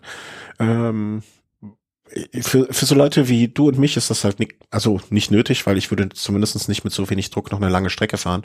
Aber für so Fahrer ist das gerade bei solchen Rennen dann schon ein Segen, weil die können halt noch irgendwie die Zeit überbrücken, bis das ähm, Begleitfahrzeug kommt und äh, dann dann oder oder der Betreuer an der Seite steht. Gerade bei Paris-Roubaix macht das ja auch Sinn, wenn man weiß, okay, Anfang, Mitte, Ende Sektor steht ein Fahrer, äh, Betreuer, da die die Kilo, den Kilometer oder den halben Kilometer kann man ja dann noch mit diesem Liner fahren um dann das Hinterrad auszutauschen. Ja, und äh, Van der Poel brauchte nichts tauschen. Der hatte, da passte alles, da sitzt, saß alles. Der ist einfach nach Hause Seite, gefahren. Auf der anderen Seite gab es ja, weiß nicht, ob du das dann gesehen hast, noch die Szene, ich meine, es war kurz vor Carrefour de Labre, da hat Jasper Philipsen nochmal das Rad gewechselt. Und ich habe nicht gesehen, dass der irgendwie eine Panne hatte oder sonst irgendwie was. Da habe ich mich gefragt, kriegt der jetzt, also gehen die bewusst das Risiko ein, nochmal das Rad zu wechseln um ihm eben vielleicht einen Rad mit einem bisschen mehr Luftdruck zu geben, mhm. damit er halt äh, am Ende, auf wo es dann tendenziell wieder mehr Asphaltstücke gibt, da noch einen Vorteil hat. Also das war für mich so ein taktischer Radwechsel, wo ich mich gefragt habe, okay, es geht auch ohne äh, justierbaren Reifendruck. Mhm. Ähm, Habe ich nicht gesehen, muss ich gestehen. Äh, keine Ahnung, wo ich da gerade war, gedanklich. War das, ähm, also stand der Betreuer mit dem Rad schon an der Seite oder war das vom Begleitfahrzeug runter Nee, vom Begleitfahrzeug aus. Dann würde ich nicht sagen, dass das ein geplanter Wechsel war. Weil, ganz einfach gesagt, wenn ich, wenn ich so einen Wechsel planen würde, ne, dann würde ich den, und an Rädern wird es denen ja nicht mangeln, dann hätte ich eher einen Betreuer mit dem neuen Rad schon dahingestellt, dass er nicht irgendwie Verzögerung hat oder er nicht warten muss, sondern er einfach vorfahren kann. Du siehst das ja manchmal bei Crossrennen, wo die ja auch mehrere Räder hm. zur Verfügung haben dieser Radwechsel passiert ja innerhalb, also ich will noch nicht mal sagen Sekunden, also die kommen ja mit Topspeed an, springen vom Rad, das andere rollt ja schon fast, springen drauf, also machen ja so gut wie keinen zeitlichen Verlust. Wenn ich taktischen Radwechsel planen würde, dann würde ich das Rad schon dahinstellen. Vor allen Dingen, ich muss jetzt gucken, ob mich meine Erinnerung komplett aus dem täuscht, aber ja, nee, das hätte jetzt nichts gebracht. Ich hätte jetzt kurz überlegt, ob es vielleicht sogar dass man gesagt hätte, okay, man bietet das Mathieu van der Poel an, der da als Crosser immer noch, noch mal schneller ist wahrscheinlich im Wechsel. Aber die sind nun mal mit 1,84 und 1,76 zu groß. Also die, der Größenunterschied ist wahrscheinlich zu groß. Dass man da die gleiche, weißt du, du könntest einfach ein Rad hinstellen und sagen, ja, pass mal auf, wenn Van der Poel ein neues Rad braucht, dann nimmt der es. Wenn er es nicht nimmt, nimmt Philipp, äh, Jasper Philipsen es. Ne? Ja, da gibt's ja auch in den Mannschaften schon immer taktische Absprachen, also denkt man ja auch so gar nicht, aber da wird besprochen, äh, welcher Fahrer jetzt neben dem Kapitän fährt, der ungefähr seine Körpergröße hat, mhm. falls der im Notfall das Rad wechseln muss und das eben dieses Teamkollegens nehmen könnte. Ja, ja, ja, zumindestens bei so, ich sag mal, weniger rennentscheidenden Situationen, dass dann jemand immer dabei ist, der jetzt keine Ahnung mhm. Aber ja, aber ich will ich jetzt dann, also wenn es ein taktischer Wechsel war, dann hätte ich es anders, hätte ich es anders gemacht. Klingt auch sehr, sehr anmaßend. Ja, guter Punkt. Ähm, aber auf, auf der anderen Seite muss man sich natürlich schon so ein bisschen fragen. Also sind ein paar Zufälle zu viel, was das, äh, was jetzt irgendwie Defekte angeht bei Jumbo Visma. Wenn ich daran denke, letztes Jahr in Roubaix war das auch schon, wo Van Art in Arenberg oder vor Arenberg eine Panne hatte. Also mhm. rennentscheidender Moment im Prinzip. Dann Laporte dieses Jahr hatte die Panne ausgangs Arenberg, dann Van Aert die Panne ausgangs Carrefour de Labre und letztes Jahr bei der Tour de France, auch auf der Kopfsteinpflaster-Etappe, kann man sich noch gut dran erinnern, wo äh, Jonas Wingegaard diese Panne hatte, Zeit verlor auf Pogacar. Und da äh, ja diese fünf Jumbo-Visma-Fahrer wie so ein Hühnerhaufen rumfuhren. Mhm. Ja, aber, jetzt kommt mein großes Aber. Alpecin fährt auch auf Vitoria, genauso wie Jumbo. Ja, wir können ja irgendwas anderes tun. Äh, ja, okay, aber dann kann es ja zum, oder soll, ist die Wahrscheinlichkeit, dass es einfach nur an den Reifen liegt, ne? Also das wäre jetzt, man hat ja gesehen, ich weiß nicht, welcher Fahrer das war, ähm, habe ich hinterher Bilder gesehen, ein Fahrer von Israel, der als Reifensponsor Maxis hat. Äh, der ist einfach auf anderen Reifen gefahren, hat die überkleben lassen, beziehungsweise überschreiben lassen, also so drüber malen lassen, ne, in, mhm. schwarz, äh, weil er andere Reifen haben wollte. Äh, am Reifen kann es jetzt nicht liegen, ne? Fel Zusammenspiel mit der Felge vielleicht, mit Druck oder sonst etwas. Ähm, ich bin bei dir, das ist schon eine Häufung, die man nicht nur noch und ausschließlich mit Pech erklären kann. Ja, andererseits, ne, was willst du machen? Also. Ja, vielleicht ist einfach da der Reifendruck wirklich, was du sagst, der springende Punkt. Also, dass man einfach da bei Alpecin so genau das richtige Setup gefunden hat oder genau sich an der Grenze bewegt mhm. zwischen Fahrkomfort und aber auch noch Schnelligkeit, die der Reifen dann auch auf den Asphaltstücken mitbringt. Ja, also ich habe es jetzt nochmal, ne, also die fahren, äh, äh, die, ähm, na, sag mal schnell, Alpecin fährt auf Shimano-Laufrädern mit äh, Vittoria-Reifen und ähm, Jumbo fährt auf Reserve Fields äh, mit Vittoria-Reifen. Ne? Also an den Reifen kann es jetzt vermutlich nicht liegen. Ne? Und gerade ähm, äh, Vittoria macht ja ähm, sehr viel Werbung auch damit, welche, wie viele Siege von ihnen eingefahren werden. Ne? Wenn man sich jetzt mal anschaut, wenn man, wenn man Jum nur Jumbo und hm. Alpecin wenn man die Siege mal zusammennimmt, das ganze Frühjahr, vielleicht sollten wir das mal nach dem Frühjahr machen, dass wir mal so Übersicht jetzt äh, oder mal anschauen. Da, ist schon viel auf Vitoria gewonnen worden. Ne? Da machen wir uns nichts vor. Und ja, vielleicht ist Jumbo auch ein bisschen risikofreudiger oder man, man, man weiß es nicht so genau. Ich gucke gerade mal, ob es irgendwo eine Übersicht, genau. Alpecin, Related Teams, Vittoria fährt mit Alpecin, Jumbo, Team DSM, Astana, Education First, äh, ja, also die, die haben schon ein paar Teams, die die ausstatten. Ne? Also hm. und da fange ich jetzt noch nicht. Ja, das sind jetzt die großen. Muss ich mal gucken. Hätte ich gerne mal so eine Übersicht. Brands Weißt du, wo man das bei Pro Cycling Stats irgendwie findet? Weil ich habe jetzt mehr oder minder durch Zufall entdeckt, wie ich die Liste. Ich schicke dir später mal eine Übersicht. Ja, da gerne. Das äh, interessiert mich sehr. Vor allen Dingen, äh, weil mein großer Favorit an Reifen jetzt nicht von Vittoria ist, aber würde mich mal interessieren, ob die auch Fahrer ausstatten. Ähm, ja, also man kann aber auch sagen, jetzt um zum Ergebnis zurückzukommen und vielleicht dann noch den zweiten und den dritten zu huldigen, äh, Mathieu van der Poel war an dem Tag, glaube ich, auch ein verdienter Sieger. Also der war schon stark unterwegs. Ja, verdiente letzten Endes aufgrund dieser rennentscheidenden Szene. Also ich bin mir nicht sicher, wie dieser Sprint zwischen den beiden ausgegangen wäre. Aber ja, es ist äh, bei Paris-Roubaix gehört das nun mal dazu. Und deswegen war er der verdiente Sieger. Ja. Und dahinter hatte sich dann ja noch äh, Van Art an dieser kurzen Welle in Roubaix drin mit Philipsen von dem Rest abgesetzt. Mhm. Und ja, aber im Sprint, klar, da ist Jasper Philipsen ein bisschen schneller als Wout van Aert und dementsprechend Doppelsieg dann für Alpecin de Koenig und dahinter in der Gruppe, muss man sagen, beziehungsweise noch ein Stückchen weiter dahinter, da kam ja erst die erste Verfolgergruppe mit Küng und Ghana Ja. und Mats Pedersen, der dann Vierter geworden ist. Dahinter dann John Degenkolb und Max Walscheid, Platz 7 und 8, also zwei Deutsche in den Top 10. Hätte ich A so nicht gedacht und B nicht, dass es diese beiden sind. Also ich hätte da eher auf einen Nils Polit getippt. Ach, der Nils, ich weiß es nicht.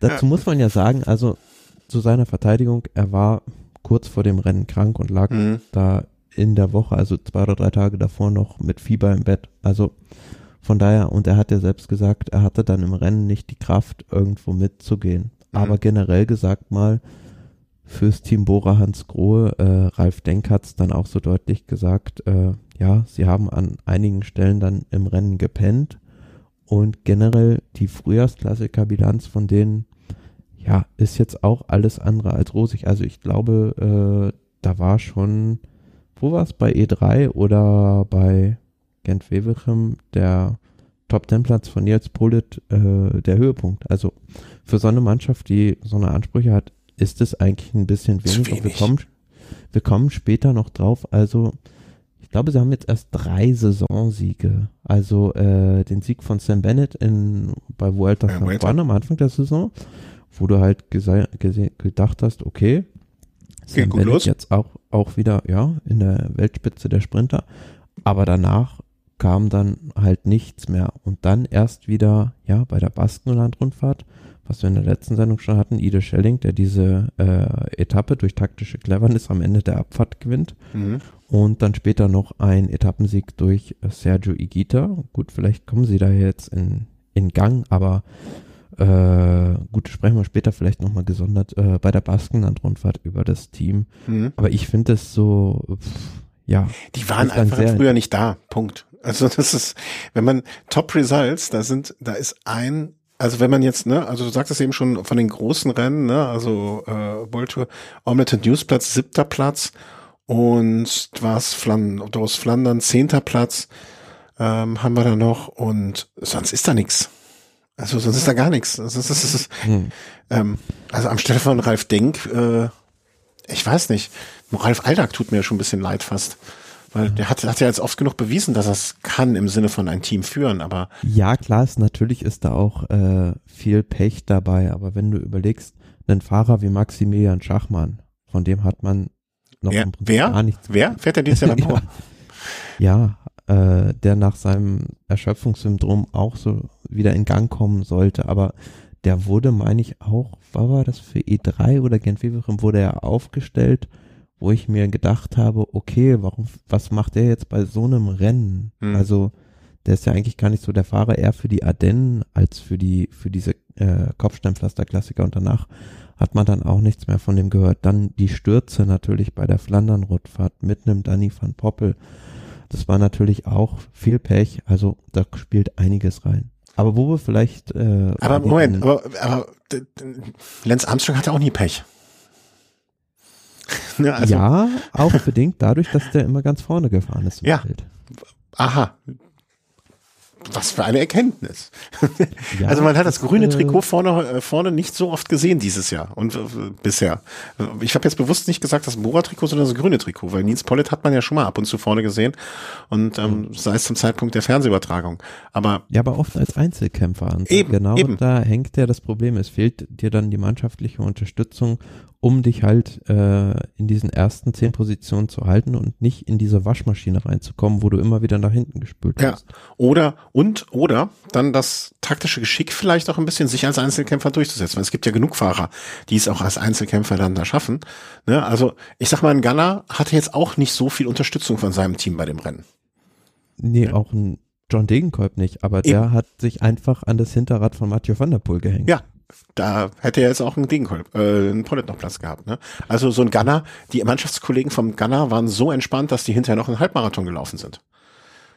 Stimmt, da gab es ein Jahr, also das war schon erstaunlich, was da Kamerun, wie spricht denn aus, Wurf oder Wurf? Äh, äh, weiß ich, muss ich, ich muss noch mal gucken.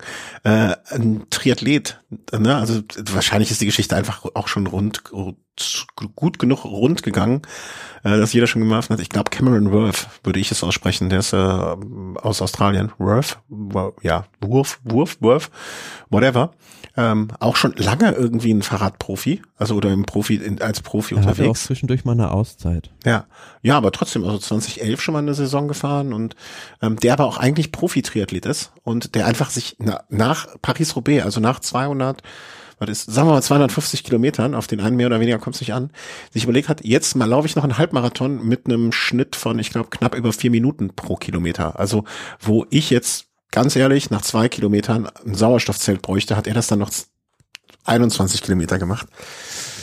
Hätte ich vielleicht auch am Gunner abends mal an die Tür geklopft und gesagt, hast du dir heute wirklich Mühe ge gegeben für mich? Aber ich glaube, ähm, ja, dieses Koppeltraining, was er da durchgeführt hat, äh, der wäre vorne jetzt ihm auch keine große Hilfe gewesen, muss man einfach so sagen. Ja, ähm, das wollte ich nur als Geschichte nochmal so eben zwischendurch äh, reinbringen, weil ich diese ziemlich unglaublich finde.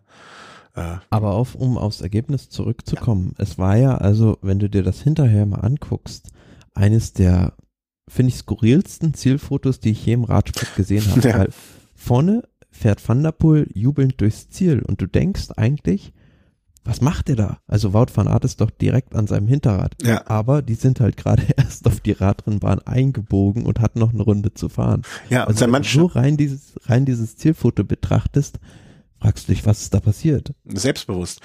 Und auch, dass sein Mannschaftskollege sich ja hinten auch mitfreut, der auch noch eine Runde ja. fahren muss und um Platz zwei, zu dem Zeitpunkt Dritter ist und auch um Platz zwei sprinten kann. Ja, das, ähm, ist schon, das ist schon erstaunlich. Also, dass der so, äh, wie soll ich sagen, dann noch von Art da absprintet, wo er eigentlich äh, sich da erstmal freut.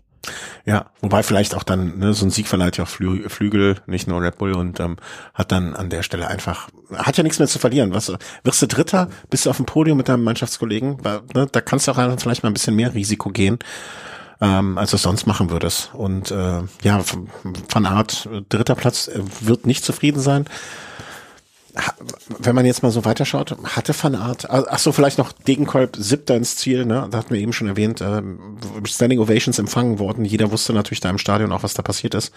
Und ähm, hat die Ehre, glaube ich, bekommen, die er verdient hat. Ähm, das Rennen respektiert, hat gar nicht mitbekommen, wie sich äh, Mathieu van der Poel bei ihm noch äh, gemeldet hat oder neben ihm stand mit ihm ja, ihm wahrscheinlich einerseits gratulieren, andererseits äh, sich entschuldigen wollte, vielleicht, weiß man nicht genau. Ähm, war, war denke ich mal, ein Bild, was, wenn man an diese Saison zurückblickt, ähm, sich auch ein einbrennen wird, oder? Der Degenkolb, der da auf dem Boden lag. Definitiv eines der Bilder, Bilder der Radsportsaison jetzt schon mit Sicherheit. Also, ja. Ja, kannst du schon mal in die Foto, Foto äh, äh Ablage backen.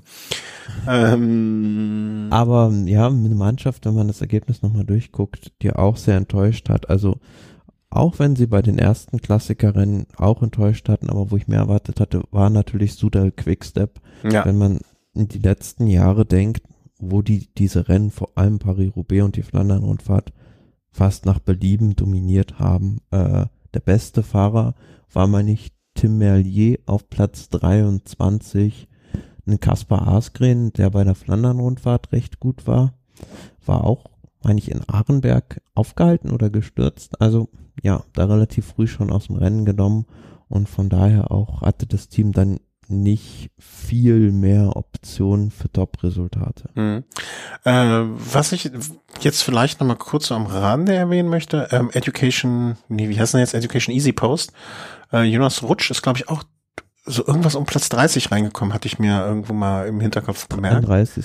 Ja, auch ein schönes Ergebnis für den äh, jungen Fahrer, finde ich, der, der gar nicht so ein schlechtes Anfangssaison fährt, ne, für seine belgischen Klassikern. Ja, hat er jetzt auch so ein bisschen, also vielleicht nicht mehr so die Freiheiten, also wie es vielleicht noch vor einem Jahr oder vor zwei war, weil beispielsweise Flandern-Rundfahrt muss, war er da zwar in der Spitzengruppe, musste dann aber für Nielsen Paulus fahren. Jetzt bei Roubaix 33. Ja, doch. Ja, aber immer so, immer so unter den äh, so Top 30 Platzierungen und das hat dann aber beständigt und das finde ich ja ähm, für ihn, ich glaube, die Saison wird da nicht die allerschlechteste sein. 2021 oh. war er schon mal Elfter. Ah, okay, hatte ich gar nicht auf dem Schirm. Ja, aber insgesamt würde ich sagen, ein wirklich schönes Rennen, das äh, sehr viel Laune gemacht hat und äh, angeschlossen hat an die Flandern oder da weitergemacht hat, wo die Flandern-Rundfahrt aufgehört hat. Mm. Ja, und letztlich, was würdest du jetzt sagen? Also nach dieser Klassiker-Kampagne, diesem Duell zwischen Wout van Aert und Mathieu van der Poel, muss man ja ganz klar sagen, ja. Van der Poel, Zweiter bei der Flandern-Rundfahrt, Sieg bei Mailand Sanremo, Sieg bei Paris-Roubaix, hat jetzt schon zweimal die Flandern-Rundfahrt gewonnen, war zweimal Zweiter dort, hat Mailand Sanremo gewonnen, hat auch Paris-Roubaix gewonnen und Wout van Aert, was hat der gewonnen? Mailand Sanremo. Ähm, oh, ich möchte noch an, äh, anmerken, ähm, hat auch die, was glaube ich bei den, wenn man sich jetzt nur das Duell dieser beiden betrachtet, auch mit einrechnen sollte, die Cross-WM auch gewonnen. Ne, das war ja auch ein Duell zwischen den beiden. Also äh, ja, wenn ich im Nachhinein draufblickt, war es schon so ein kleiner Fingerzeig ja. vielleicht in Richtung der Klassiker-Saison. Jumbo Visma dominiert zwar, ja, sag ich mal so, die mh, hm, zwar Klassiker, aber nicht die ganz, also wenn es an die ganz großen Fleischtöpfe geht, an Mailand Sanremo, an die Monumente, an die Flandern-Rundfahrt und Paris-Roubaix, da hatten sie wenig zu bestellen letzten Endes, was mhm. das Ergebnis angeht. Ich würde es mal an, äh, ein bisschen ketzerisch anders sagen. Was hat Van Art aufzuweisen, außer einem E3-Preis? Äh, er hätte gern Wilbechem gewinnen können, hat. Ja, hätte können, hätte können, hätte können. Ich hätte auch damals äh, im Turnunterricht einen Handstand machen können, wenn ich Lust gehabt hätte. Hat er aber nicht. Ne? Also da muss ich jetzt so im Nachhinein sagen, ja, und ich finde die Geste auch immer noch richtig. Ne? Er konnte ja da nicht voraussehen, wie es weiterläuft. Ähm, hätte ich an seiner Stelle auch so gemacht, aber wenn man jetzt mal in die Bücher guckt, er hat einen E3-Preis diese Saison bisher. Sonst nichts. Ich finde immer noch die Entscheidung richtig, ne? Also, aber. Bin ich bei dir. Ja, also das, also das ist auf jeden Fall, Mathieu van der Poel hat einfach an den entscheidenden Stellen das Ding immer abgeschossen. Ne? Und sei es nur, wenn, wenn, wenn man sagt, Mailand, er hat Mailand Sanremo gewonnen und er hat Paris-Roubaix gewonnen. Also gewinn mal zwei Monumente in einer Saison, das können auch nicht viele sagen. Und dann noch zwei so verschiedene.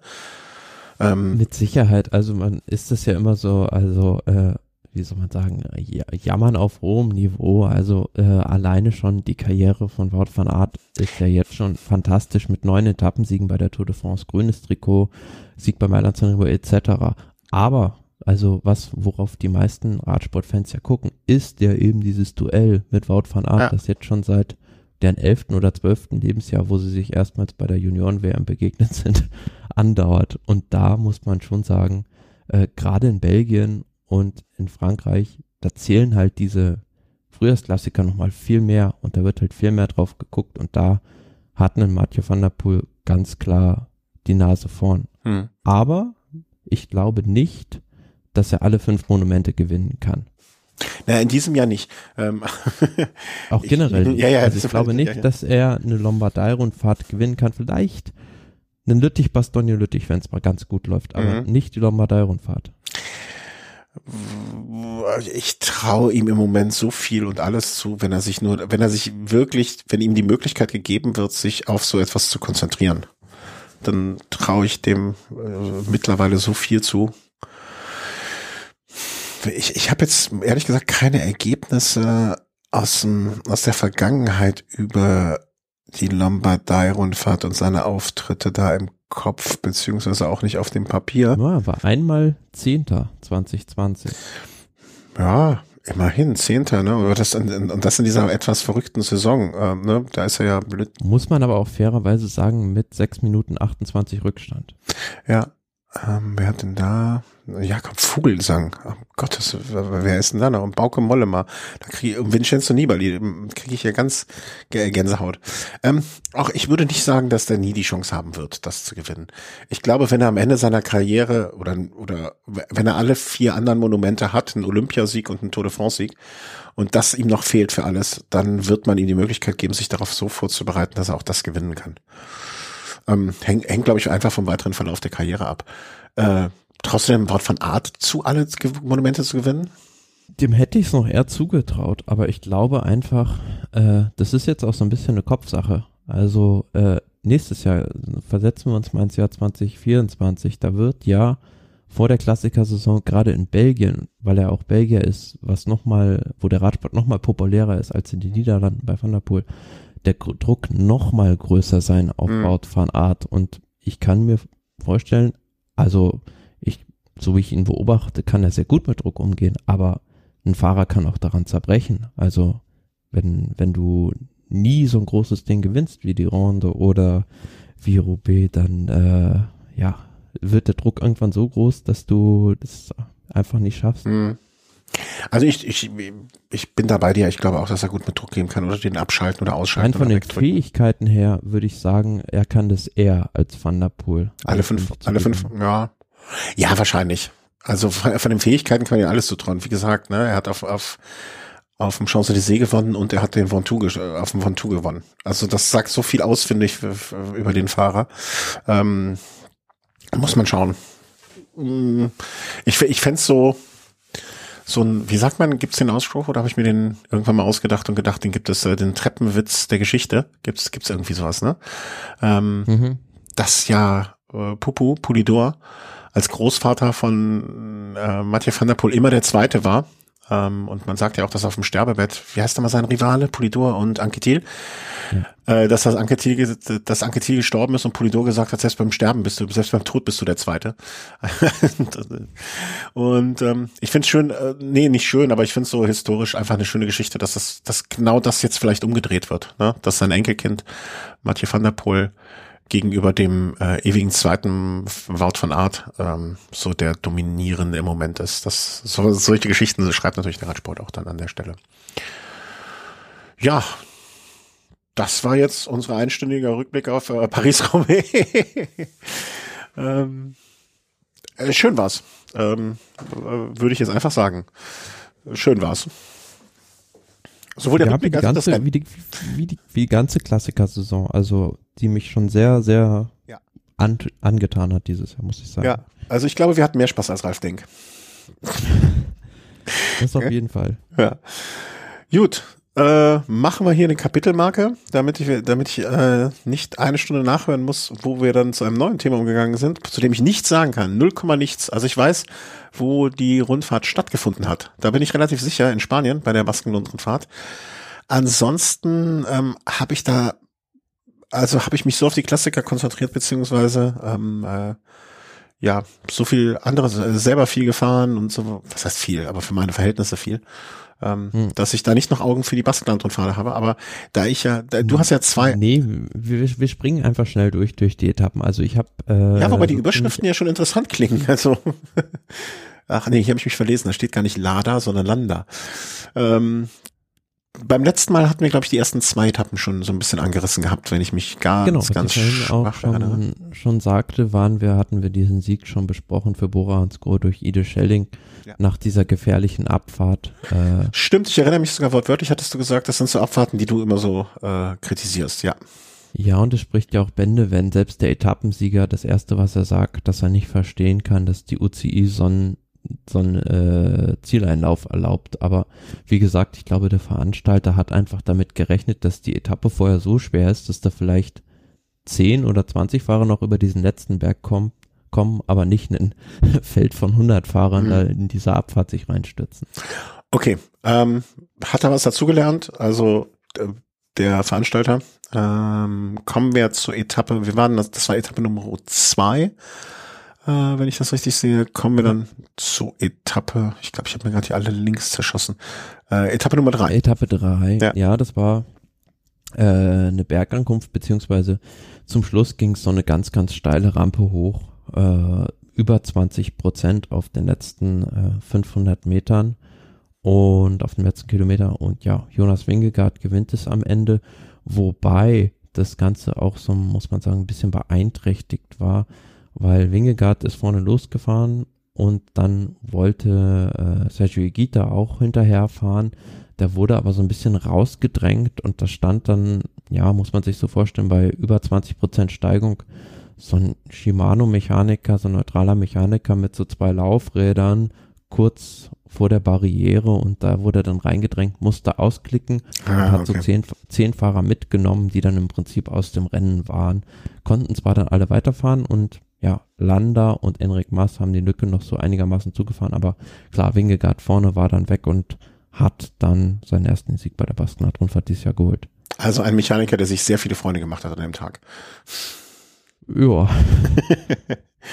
ähm, bedeutete dann für die Gesamt, äh, Gesamtwertung, dass Wingegaard von dem fünften auf den ersten Platz hoch ist und Mikel Landa von dem vierten auf den zweiten Platz. Ja, wer war der große Verlierer des Tages? Äh, dup, dup, dup, dup. Lass ich mal kurz schauen. Ich habe jetzt hier, der vorher im führenden Trikot war, das war vorher Ide Schelling, ne? Ide Schelling, ja. ja. Ja, aber gut, das war zu erwarten, dass ja, er das Trikot okay. dann an dem Tag auch abgibt und dass es dann Wingegaard übernimmt mit dem Etappensieg war im Prinzip auch klar.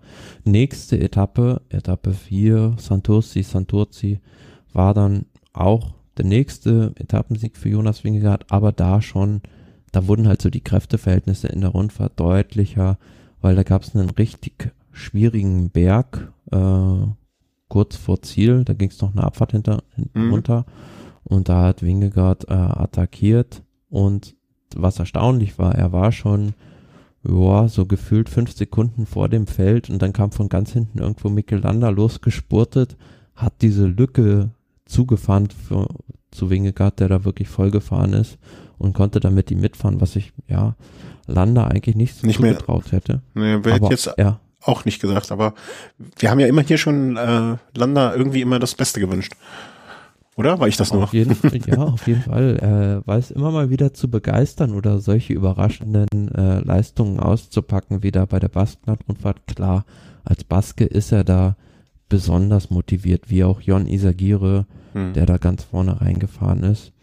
Und was aber so ein bisschen merkwürdig war auf der Etappe, muss ich sagen, ich meine, da war das auf der Etappe, da spannt EF Education die ganze Mannschaft ein um äh, eine Attacke von Carapaz vorzubereiten. Dann geht Carapaz in die Offensive, attackiert einmal, wird keinen Fahrer gefüllt, los, es kleben ihm 20 Fahrer am Hinterrad. Dann fährt Wingegaard nach vorne und ja, schüttelt da diese EF-Mannschaft und Carapaz, sag ich mal, wie lästige Fliegen ab. Und am Ende kommt Carapaz mit drei Minuten 26 Rückstand ins Ziel. Also ganz, ganz merkwürdig und ja, er verlässt dann auch vorzeitig die Rundfahrt. Also hm weiß man jetzt nicht so genau, was dahinter steckt. Ähm, auch bei der Katalonien-Rundfahrt war im Gesamtklassement da auch schon ferner liefen, vorher ecuadorianischer Meister, klar. Aber das ist natürlich nicht der Maßstab auf internationalem Parkett. Nee, mit Sicherheit nicht. Ja, komisch. Klingt für mich irgendwie nach Krankheit oder komplett außer Form irgendwie. Vor allen Dingen, wenn du dein Team einspannst, ne? Also da, normalerweise machst du das ja, wenn du, also du merkst ja als Erfahrener, er ist ja jetzt auch kein Neu Neuling, merkst ja schon so irgendwann mal nach 100 Kilometern, ob es heute was taugt oder nicht. Komisch, vielleicht hat man auch noch gesagt, okay, dann gucken wir, dass wir mit Rigoberto Uran, der ja immer noch auf den sechsten Platz war das jetzt hier, glaube ich, ne, mhm. gefahren ist. Vielleicht hat man dann umgeschwenkt und hat ihn versucht nach vorne zu bringen, der ja dann auch in dieser Gruppe nach Landa und äh, Wingegaard mit reingekommen ist. Klar, auf der ja. anderen Seite kannst du sagen, äh, Carapaz hat seine Ziele erst bei der Tour de France und der Vuelta, also der Formausbau, na, kann ruhig ein bisschen verzögert sein, aber wenn ich dann Wingegaard oder Pogacar sehe, die da schon super drauf sind. Wo man sich fragt, halt, ja, wo man sich fragt schon fast, ne, wieso wollen die das bis dahin halten? Hm. Ja, beziehungsweise die werden ja nochmal rausnehmen inzwischen. Ja, ja, ja, äh, dass ein Pogacar jetzt nicht so bis zur Tour fährt, hoffe ich, weil sonst mache ich mir ganz noch ganz andere Sorgen. Ähm, aber nichtsdestotrotz, also ja, Apropos Sorgen machen, also. Jetzt bin jetzt hast du mich aber, das war jetzt aber ein, da bin ich jetzt aber gespannt. Ein Fahrer, wo man sich da auch so ein bisschen Sorgen gemacht hat bei der Rundfahrt, war Egan Bernal. Hm. Der war ja äh, bei der Vuelta San Juan recht gut doch in die Saison wieder gestartet, nach seinem schweren Unfall im letzten Jahr auf diesem Alto Colorado bei der Bergankunft Platz 4 dann bei der Katalonien, also ist dann auf der letzten Etappe gestürzt, hatte dann eine Knieverletzung mhm. und dann hieß es ja ewig, er fährt jetzt die und die Rundfahrt wieder abgesagt, die und die Rundfahrt abgesagt, Knie ist noch nicht so weit. Dann bei der Katalonien-Rundfahrt am Start, da hat man schon gesehen, er hat einen großen Rückstand im Training noch, bester mhm. Platz, Etappenplatz 32 noch auf der ersten Etappe. Und auf der letzten Etappe ist er dann wieder gestürzt und äh, musste dann aufgeben, aber nicht so schwer, so dass er dann bei der Baskenland-Rundfahrt wieder am Start war. Und da hat man ihn dann ganz oft gesehen, dass er äh, für die Mannschaft gearbeitet hat. Und äh, ja, es tat dann schon so ein bisschen, fand ich beim Zuschauen weh, wenn man dann den Tour de France-Sieger von ja, 2019 vorne sieht, der da einer der ersten ist, der aus dem Feld ausschert. Findest du? Ich würde es positiv sehen. Klingt blöd, aber ich, ich, ich würde es eher so sehen, ähm, ja, also ne, Bernal war ja mal ein Fahrer, von dem wir alle geglaubt haben, dass der uns noch sehr viel Freude machen wird, der durch diesen Unfall in eine Situation gebracht wurde, die ihm keiner gewünscht hat. Aber vielleicht muss man es auch so sehen. Er, er ist zumindest jetzt in der Lage, wieder für sein Team zu arbeiten. Und vielleicht ist dieses für das Team arbeiten für ihn auch die, die richtige Trainingsform, um wieder in Form zu kriegen. Weil jetzt ohne für das Team zu arbeiten, bei jeder dieser ich sag mal, ein bis ja, oder ein bis eine Woche bis zehn Tage Rundfahrten den ganzen Tag hinten nur im Feld rumkrebsen. Das bringt ihn trainingstechnisch jetzt auch wahrscheinlich nicht viel weiter nach vorne. Naja, ich, also ich bin jetzt kein Trainingswissenschaftler, aber ich rein von der Logik her würde das ein bisschen anders angehen. Ich würde versuchen, so lange wie möglich bei den Spitzenfahrern dran zu bleiben, weil wenn du halt vorne fährst, dann hast du eine gleichmäßige Belastung wo du halt über, weiß ich nicht, irgendwie eine halbe Stunde oder eine Stunde ein gleichmäßiges Tempo fährst. Mhm. Aber du hast nicht mehr diese Spitzen, die du später auch mal wieder brauchst, wenn du wirklich wieder äh, ganz vorne mitfahren willst. Und von daher macht mir das dann schon so ein bisschen Sorgen, dass er sich so in so eine gewisse Routine vielleicht da mhm. äh, reinschleicht, dass er jetzt immer für die Mannschaft arbeitet und nicht mehr äh, diese Belastungsspitzen erreichen kann. Ja, dafür wissen wir zu wenig, was er sonst trainiert und so. Ne? Ich finde das gar nicht schlecht. Also mal über dieses Arbeiten für die Mannschaft. Ähm, diese ist, vielleicht ist das eine Form von Intervalltraining, die er da auch macht, ne? Also dass er lange Intervalle fährt oder so, keine Ahnung. Ähm, da bin ich ausnahmsweise mal anderer Meinung. Ähm, ich, ich, äh, es ist ja auch was dem Team zu geben, weißt du? Also stell dir mal mhm. vor, Stell dir mal vor, aus dem wird jetzt nichts mehr. Also im Sinne von, dass der nicht wieder da anknüpfen kann, wo er mal war. Das heißt ja nicht, dass da nichts wird, aber er ist ja trotzdem noch ein guter Profi. Ne, aber halt nicht mehr auf dem Niveau, auf dem er war. Dann könnte er sich so aber zumindest eine Rolle erarbeiten, im wahrsten und übertragenen Sinne des Wortes, ähm, wie er für das Team wichtig ist, weil er hat ja immer noch einen Vertrag bis 26, wie ich hier sehe. Also da, da muss er noch ein paar Kilometer absprudeln für den Vertrag. Ja, ne? den könnte er auch einfach aussitzen, wenn er wollte. Ja, aber möchte er nicht, ne? Und ich, ich, ich glaube eher schon, dass dieses Training äh, oder dieses, ähm, wie sagt man, äh, dieses, äh, dieses über, über den Wettkampf im Training zur Form zurück will. Ich, es gibt Fahrer, glaube ich, für die ist das genau das Richtige. Und äh, ich hoffe mal, dass ähm, Ineos an der Stelle die, die richtige Entscheidung für ihn trifft. Der fährt doch auch sonst, weißt du, dieses lange Zeit oder lange Strecken fahren, das hat er im Training immer schon gemacht, ne? Also genau darum würde er aus meiner Sicht eher diese Spitzenbelastung brauchen, weil, weil er sonst im Training, also sieht man ja oft, dass er da irgendwie 260 Kilometer ja. oder so.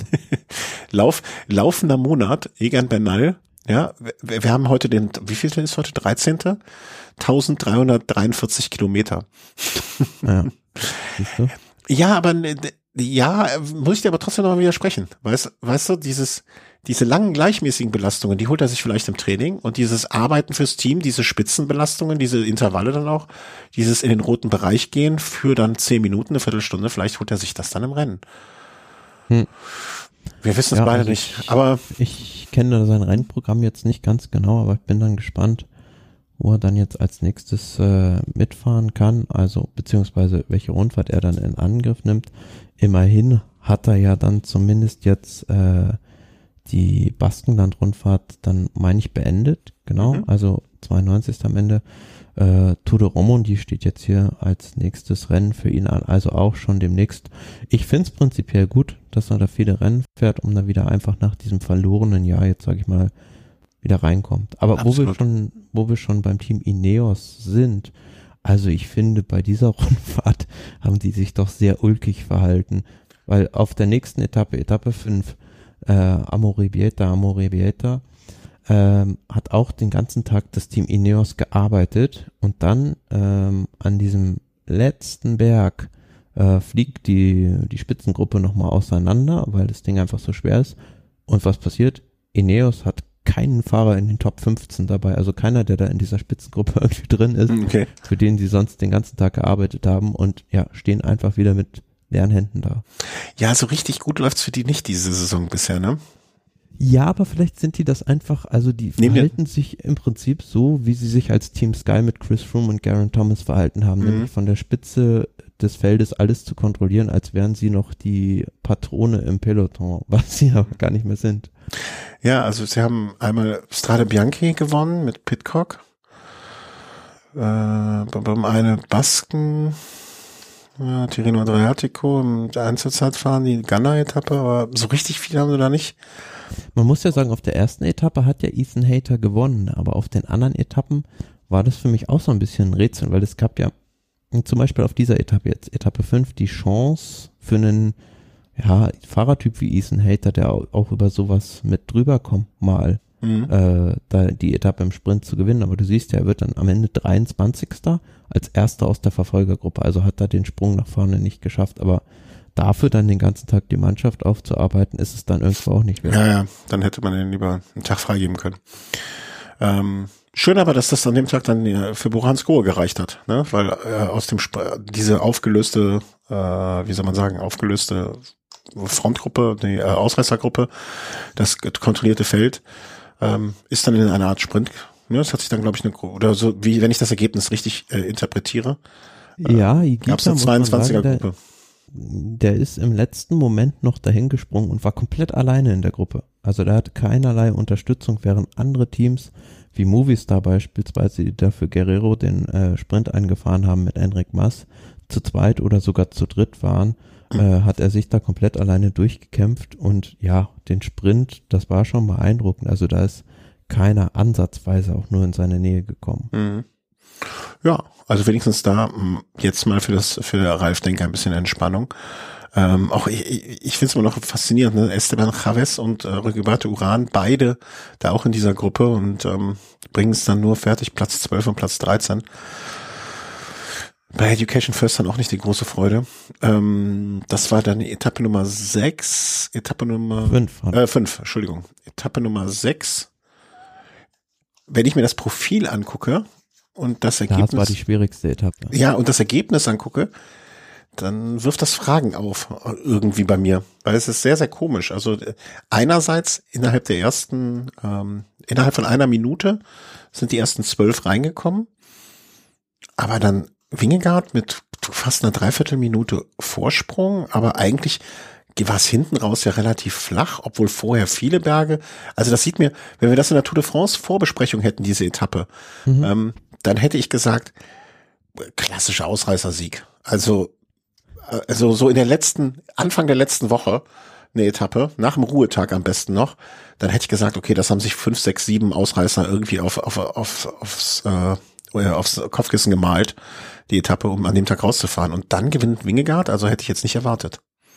Naja, du musst ja sehen, also die ähm, entscheidenden Aktionen sind ja an dem vorletzten Berg passiert. Der letzte Berg, wie du schon richtig sagst, wäre im Prinzip zu leicht gewesen, um da noch nennenswerte Abstände herauszufahren.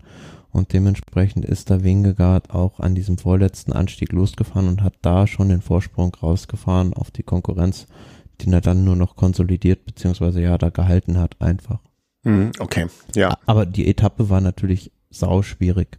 Also da hat man schon gesehen, diese Ausreißergruppe, die da weg war, unter anderem mit Emanuel Buchmann, ähm, die war schon richtig stark besetzt mit Jarvis auch beispielsweise. Also mhm. da hatten sie echt Probleme, die zurückzuholen.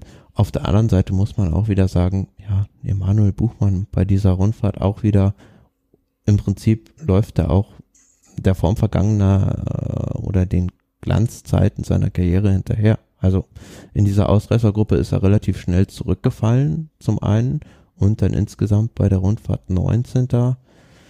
Ja, war einmal Siebter bei der UAE-Tour bei der Bergankunft, aber äh, wenn er dann nochmal irgendwie ernsthaft Ambitionen in Richtung Top 10 Resultat bei einer Grand Tour haben sollte, gerade bei der mhm. Tour de France jetzt, dann ist das schon echt, ja, was sich so ein bisschen durch das Team Borans Gros durch die Saison durchzieht, blass. Mhm. Ja, blass ist genau das richtige Wort für das, äh, was ist es? Also da hat schon ein Sergio Igita, glaube ich, teamintern ihm so den Rang abgelaufen. Ja, auf also, jeden Fall. Also, was man jetzt auch ja. gerade bei der Rundfahrt wieder gesehen hat. Natürlich. Also gibt's, äh, klar, muss ja nur auf, auf, aufs Papier gucken. Ähm. Und andererseits bei einem äh, an, an was, was mich noch erstaunt hat, äh, einen David Godu, der bei Paris-Nizza ja besser war. Als ja, habe ich auch gerade eben, wollte ich, wollte ich, hatte ich mir hier noch äh, sogar vermerkt. Ne? Godu äh, sehe ich in den Listen immer so zwischen Platz 10 und 20 irgendwo oder 10 und 30 rum. rum ja, da habe ich mich gefragt, äh, hat er nicht mehr die Form von Paris-Nizza oder ist einfach Wingegaard besser geworden? Wo ich war? würde beides sagen, weil äh, ja, ich wollte ich wollte gerade sagen, das eine schließt das andere ja nicht aus. Du kannst ja kann, der eine kann ja auch besser geworden sein und der andere schlechter oder nicht weiter. Also stimmt, ja, wenn ich wenn ich recht darüber nachdenke, müsste es einem eigentlich schnell klar werden, ja. äh, dass es dass es beides sein könnte, weil wenn du siehst, dass äh, sonst wären David Godu auch vor nämlich auch ein Isagire gelandet, vor einem Sergio Igita oder sogar einem Simon Yates und einem Enric Mas. Also mhm. ähm, da hat man bei Paris-Nizza schon gedacht, okay, jetzt David Godu, der greift vielleicht da auch mal weniger oder Pogacar sogar an, aber jetzt bei der Baskenland-Rundfahrt hat's dann doch äh, Jonas Wingegaard äh, recht deutlich wieder gemacht, dass er vielleicht sogar ja der Top-Favorit bei der Tour de France ist. Oh, das, äh, das finde ich schon eine gewagte Aussage, ob er jetzt schon der Top-Favorit ist, weil ich finde, Pogacar fährt auch ein sehr rundes und sehr starkes Frühjahr. Also, ob ich ihn so weit vorne sehen wollen würde. Naja, auf der anderen Seite, was jetzt so ein bisschen auch für ihn spricht, äh, es war ja in gewisser Weise die Baskenland-Rundfahrt so eine kleine Generalprobe für die Tour de France in diesem Jahr, weil der Tour de France-Start ja auch im Baskenland ist, im mhm. Bilbao. Und äh, es ist mit Sicherheit nicht schlecht gewesen, dass er jetzt da schon die ein oder andere Etappe auch oder die Strecke erkundet hat. Vuelta Andalusia angetreten, Gesamtwertung gewonnen. Paris-Nizza angetreten, Gesamtwertung gewonnen. Runde von Flandern angetreten, gewonnen.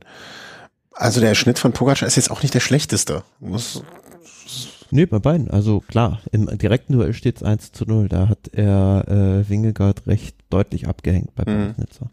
Ich hoffe einfach, also ich, ich kann mir vorstellen, dass das wirklich, wirklich ein schönes Duell werden könnte. Hm, hoffe nur, dass da nicht irgendwas reinspielt. Also im Sinne hier noch ein Sturz oder da noch, also all diese unerfreulichen Dinge, ähm, die passieren können. Da, da, das möchte ich mir gar nicht ausmalen. Ich glaube, da hat, das, das wünscht sich auch keiner von den beiden. Ich glaube, die wissen ja beide, was sie an sich auch oder am anderen haben äh, dieses Duell, diese Aufmerksamkeit, die das alles ähm, generiert. Äh, und dementsprechend äh, beide davon profitieren. Selbst, äh, also ich kann mir nicht vorstellen, dass ein Wingegaard darüber glücklich wäre, wenn Pogacar jetzt, äh, keine Ahnung, durch, durch einen Sturz oder durch irgendwelche unschönen Dinge rausgenommen werden müsste. Nee, überhaupt nicht. Das, äh, der ganze Sport lebt ja von Duellen und ähm, ja, das äh, solche Geschichten. Nur so kann man äh, die Geschichten dann auch schreiben. Ja, und am Ende dann bei der Baskenland-Rundfahrt tatsächlich zwei Basken auf dem Podium. Jon Isagira als Dritter, Mikelanda als Zweiter, äh, was für mich ein bisschen überraschend auch kam, aber klar. Mhm. Einheimische Fahrer, die da besonders motiviert sind und man hat es auch an der Strecke gesehen, die baskischen Fans waren da wieder völlig aus dem Häuschen. Ja, nur an der Spitze Jonas Wingegaard eine Minute zwölf vor Mikelanda, also es war schon mehr als deutlich dann. Mhm. Ja, also Gratulation in diese Richtung. Und ähm, damit haben wir eigentlich rennentechnisch schon alles durch. Was wir äh, ja. zwei Rennen, anderthalb Stunden. Huiuiui, ich sag mal so, wenn wir manche andere Sendungen mit alle Rennen so ausführlich besprochen hätten, dann. Naja, man muss ja auch sagen, es war das wichtigste Eintagesrennen ja. der ganzen Saison. Ist das so? Ja, es ist die Königin der Klassiker. Ja, ich, also ich möchte eigentlich keins von den Monumenten so herausgreifen gegenüber den anderen. Ich freue mich jetzt noch auf Lüttich, Bastogne Lüttich. Vielleicht können wir an der Stelle dann direkt mit der äh, Vorschau starten, denn ähm, ja, Lüttich, Bastogne Lüttich steht im Prinzip vor der Tür und da muss man natürlich an der Stelle fragen, wer wird's gewinnen oder wer wird die Nase vorn haben oder Naja, zunächst mal haben wir jetzt am Wochenende das äh, Amstel Gold Race. mhm. Äh, ja, okay, das in, kommt noch. Dann In äh, den Niederlanden, in, unter der Woche den Flash Ballon. Flash Ballon. Äh, ja, Amstel Gold Race jetzt am Wochenende steht, äh, meine ich auch, einen Tadej Pogacar in der Startliste und äh, Echt? Ich hatte, ist hatte heute noch geguckt, hätte ich nicht gedacht. Also da habe ich, dann habe ich dann auch vielleicht übersehen. Ja, also Ja? steht, Okay. äh, also sein Team hat das Aufgebot auch schon äh, bekannt Ah, gegeben. okay. Also ist zumindest hier verifiziert bei Pro Cycling Stats. Hm, Also okay, steht, ja, ja. dann erzähl ich Quatsch. Ich äh, meine, es war auch so geplant, dass er nach Flandern eine kurze Pause macht und dann noch die Ardennen-Klassiker mitnimmt. Also siehst du auch hier in seinem Programm Flashballon und Lüttich dann auch. Äh, mit Sicherheit sein zweites großes Ziel in diesem Jahr. Um, er der Top-Favorit, ja, und dann muss man mal sehen. Also äh, ich bin gespannt, ob es so knapp wird wie in den letzten beiden Jahren. Vielleicht kannst du dich dran erinnern, war beides mal ein Fotofinish. Mhm. Also wo man wirklich erst nach der Auswertung des Zielfotos das eine Jahr zwischen Van Aert und Pitcock, das andere Jahr zwischen Kwiatkowski und Kosnefroy gesehen hat, äh, wer der Sieger ist. Ich gucke gerade schon mal die bestätigten Plä Sieger durch. Äh, Ich, ah. also es wird schon, wird schon wahrscheinlich sehr, sehr schwer, Pogacar zu schlagen. Zumindestens von den Namen, die ich jetzt hier bisher, bisher sehe. Da kommen natürlich noch einige zu. Ich glaube, von denen, die ich bis hierher sehe, ich freue mich sehr, oder ich bin sehr gespannt, nee, ich freue mich nicht, ich, ich bin sehr gespannt auf den Enric Mass dabei. Mm, Ich bin sehr gespannt auf Pitcock. Ja. Und auf wen bin ich noch gespannt? Naja, also ich hätte jetzt unter normalen Umständen noch einen Carapaz, Carapaz Godu, aber Carapaz, naja, also nach dem, was du jetzt erzählt hast oder was ich da dann gehört habe, glaube ich nicht, dass der eine Rolle spielen will, kann, soll. Doch, will schon, soll wahrscheinlich auch, aber kann nicht. Bin Ich bin mal gespannt. gespannt, was Jumbo Wismar macht, äh, ohne Roglic, ohne Wingegaard, ohne Van Aert, aber trotzdem mit vielen starken Fahrern wie ein Attila Walter, ein Tisch Benot beispielsweise. Äh, die fahren mit der klassischen Mario Kummer Dreierspitze. äh, attackieren alle drei, äh, auch teilweise zeitgleich und äh, kommt nichts bei rum. Das, äh, Hm. man möge diesen Satz hier schon mal niederschreiben. Also gut, Amstel Gold, legen wir uns darauf fest, Pogacar der Top-Favorit. Äh, Ja. Ich hatte jetzt die Start, dann, ich hatte jetzt die Startliste von Lüttich Bastogne Lüttich auf, ne? Also daran habe ich gerade gesprochen. Okay. ja, Flash Ballon dann unter der Woche immer schwierig einzuschätzen. Im letzten Jahr hat dann Dylan Toynes gewonnen. Also im Prinzip ähm, hätte ich gesagt, wenn Valverde jetzt noch fahren würde, er wäre automatisch der Top-Favorit, weil er den Dreh raus hatte, wie man diese Mhm. Müde Wii am schnellsten irgendwie hochfährt. Aber dieses Jahr schwer vorauszusagen. Deswegen würde ich sagen, Lüttich, Bastogne Lüttich dann doch schon eher kann man schon, finde ich, so ein bisschen zuspitzen auf dieses Duell, auf das es äh, dann wahrscheinlich hinauslaufen wird, Remco Evenepoel gegen Tadej Pogacar, denke ich. Ja. Ja, und die, äh, die, die, die, in, den, äh, in den Ardennen wird jeder Belgier einfach ähm, ja am Straßenrand stehen, die beiden anschreien und dann werden wir es sehen am Ende. Also ich möchte mich da auch, da kann ich, tue ich mich schwer, einen Favoriten auszumachen. Ich hoffe ja immer noch auf so einen Pitcock, als so ein Mann aus der zweiten Reihe Ja. ähm, auf den sich dann vielleicht nicht alles konzentriert und das aus, ausgerechnet das den Unterschied macht. Ne? Aber allerdings weiß man auch nicht, also vor seinem, ähm, na, ähm, nicht Schlüsselbeinbruch, vor seinem äh, Gehirnerschütterung, Gehirnerschütterung. vor seiner Gehirnerschütterung fand ich ihn ja in einer bestechenden Form. Äh, habe so das Gefühl, da kommt er nicht so, also er kommt jetzt nicht wieder so in den Tritt, den er vorher war. Ja, Leider. absolut. Aber bei Flandern-Rundfahrt muss man ja sagen, hat der erklärt, er hatte einen Hungerast. Also von ja. daher war es ja auch erst sein zweites Rennen nach der Gehirnerschütterung. Mhm. Äh, Wäre für mich jetzt auch noch was für, für Lüttich, Bastogne, Lüttich, den ich, und ich weiß nicht warum, aber Enric Mass irgendwie, ähm, der, vielleicht hat der in der letzten Saison äh, zusammen mit Valverde irgendwie sich ein Zimmer geteilt ab und an mal und hat der Valverde dem diese alle seine Geheimnisse verraten. Er hat ja gezeigt, dass er auch bei den Klassikern gut zeigen kann. Also Ja. hat er bei der Lombardei-Rundfahrt und Giro dell'Emilia gewonnen zum Ende der Saison. Das war schon richtig gut, war der Einzige, der da im Prinzip Pogacar Paroli bieten konnte. Und man muss ja auch so sagen, Movies jetzt, wo war es nochmal? Irgendwo haben sie doch einen zweiten Platz gemacht. Weiß gar nicht mehr, oder zweiten und, und dritten Platz. Nee, ne? beim E3 war das, wo die so genau. stark waren. Und auch jetzt Paris-Roubaix fand ich das bemerkenswert, wie oft die sich vorne gezeigt haben und dann auch mit Juri Hollmann in der Gruppe waren. Genau. Aber so richtig, so vorzeigbare, vorzeigbare Siege haben sie jetzt aus, den, aus dem Frühjahrskampagne da nicht rausgeholt, ne? Und ähm, da wäre jetzt so ein Enric Maas bei Lüttich, Bastogne Lüttich mit dem Sieg da würden sich, glaube ich, alle schon ein bisschen in den Armen, in den Armen liegen und einen Ostbahn trinken. Also das kann ich mir schon sehr gut vorstellen, dass das, äh, ich will nicht sagen, dass da ein Druck auf ihm liegt, aber dass man, äh, ja, dass man sich da auch sehr darüber freuen würde, muss man so rum zu sagen. Vielleicht wird das so mein Geheimtipp. Ich bin noch so in so einer Tipprunde mit den ehemaligen Kollegen. Ähm, da tippe ich immer als erster direkt nach unserer Sendung, damit mir den Tipp keiner mehr wegnehmen kann. Der ist dann quasi blockiert. Vielleicht mache ich das mit Enrique. Aber, aber bis dahin kann halt noch viel passieren. Andererseits, jeder tippt auf Pogacar oder auf, ähm, also der erste tippt auf Pogacar, der zweite tippt dann auf äh, Remke Evenepoel und Andererseits, wenn ich jetzt mal so recht drüber nachdenke, Remco Evenepoel fährt da jetzt mit bei Lüttich Bastogne Lüttich. Gut, der hat es im letzten Jahr gewonnen. Er hatte aber danach auch, ja, im Prinzip äh, Freetime, also Freizeit. Äh, also sein großes Ziel war im letzten Jahr die Vuelta. Und dieses Jahr ist sein großes Ziel der Giro d'Italia. Mhm. Wenn ich mir jetzt überlege, der startet kurz danach beim Giro, also es ist nicht mehr viel Zeit zwischen dem Lüttich, Bastogne Lüttich und dem Giro, aber er geht jetzt in gewisser Weise ja auch in ein Risiko ein, sich bei Lüttich, Bastogne Lüttich da ins Getümmel zu stürzen. Man erinnert sich daran, wie schwer Julian Alaphilippe da im letzten Jahr gestürzt ist. Bin mir nicht sicher, ob das äh, ja vielleicht nicht auch so eine gezwungene Maßnahme ist, weil Sudal Quickstep halt bei den Pflasterklassikern Noch nichts, nichts auf die Kette bekommen hat und jetzt wie im letzten Jahr im Prinzip Duplizität der Ereignisse Remco Evenepoel wieder bei Lüttich äh, die Kastanien aus dem Feuer holen soll. Ja, aber was will er machen? Wenn Lefebvre naja, da auslassen. Also ein Primus Roglic fährt das auch nicht.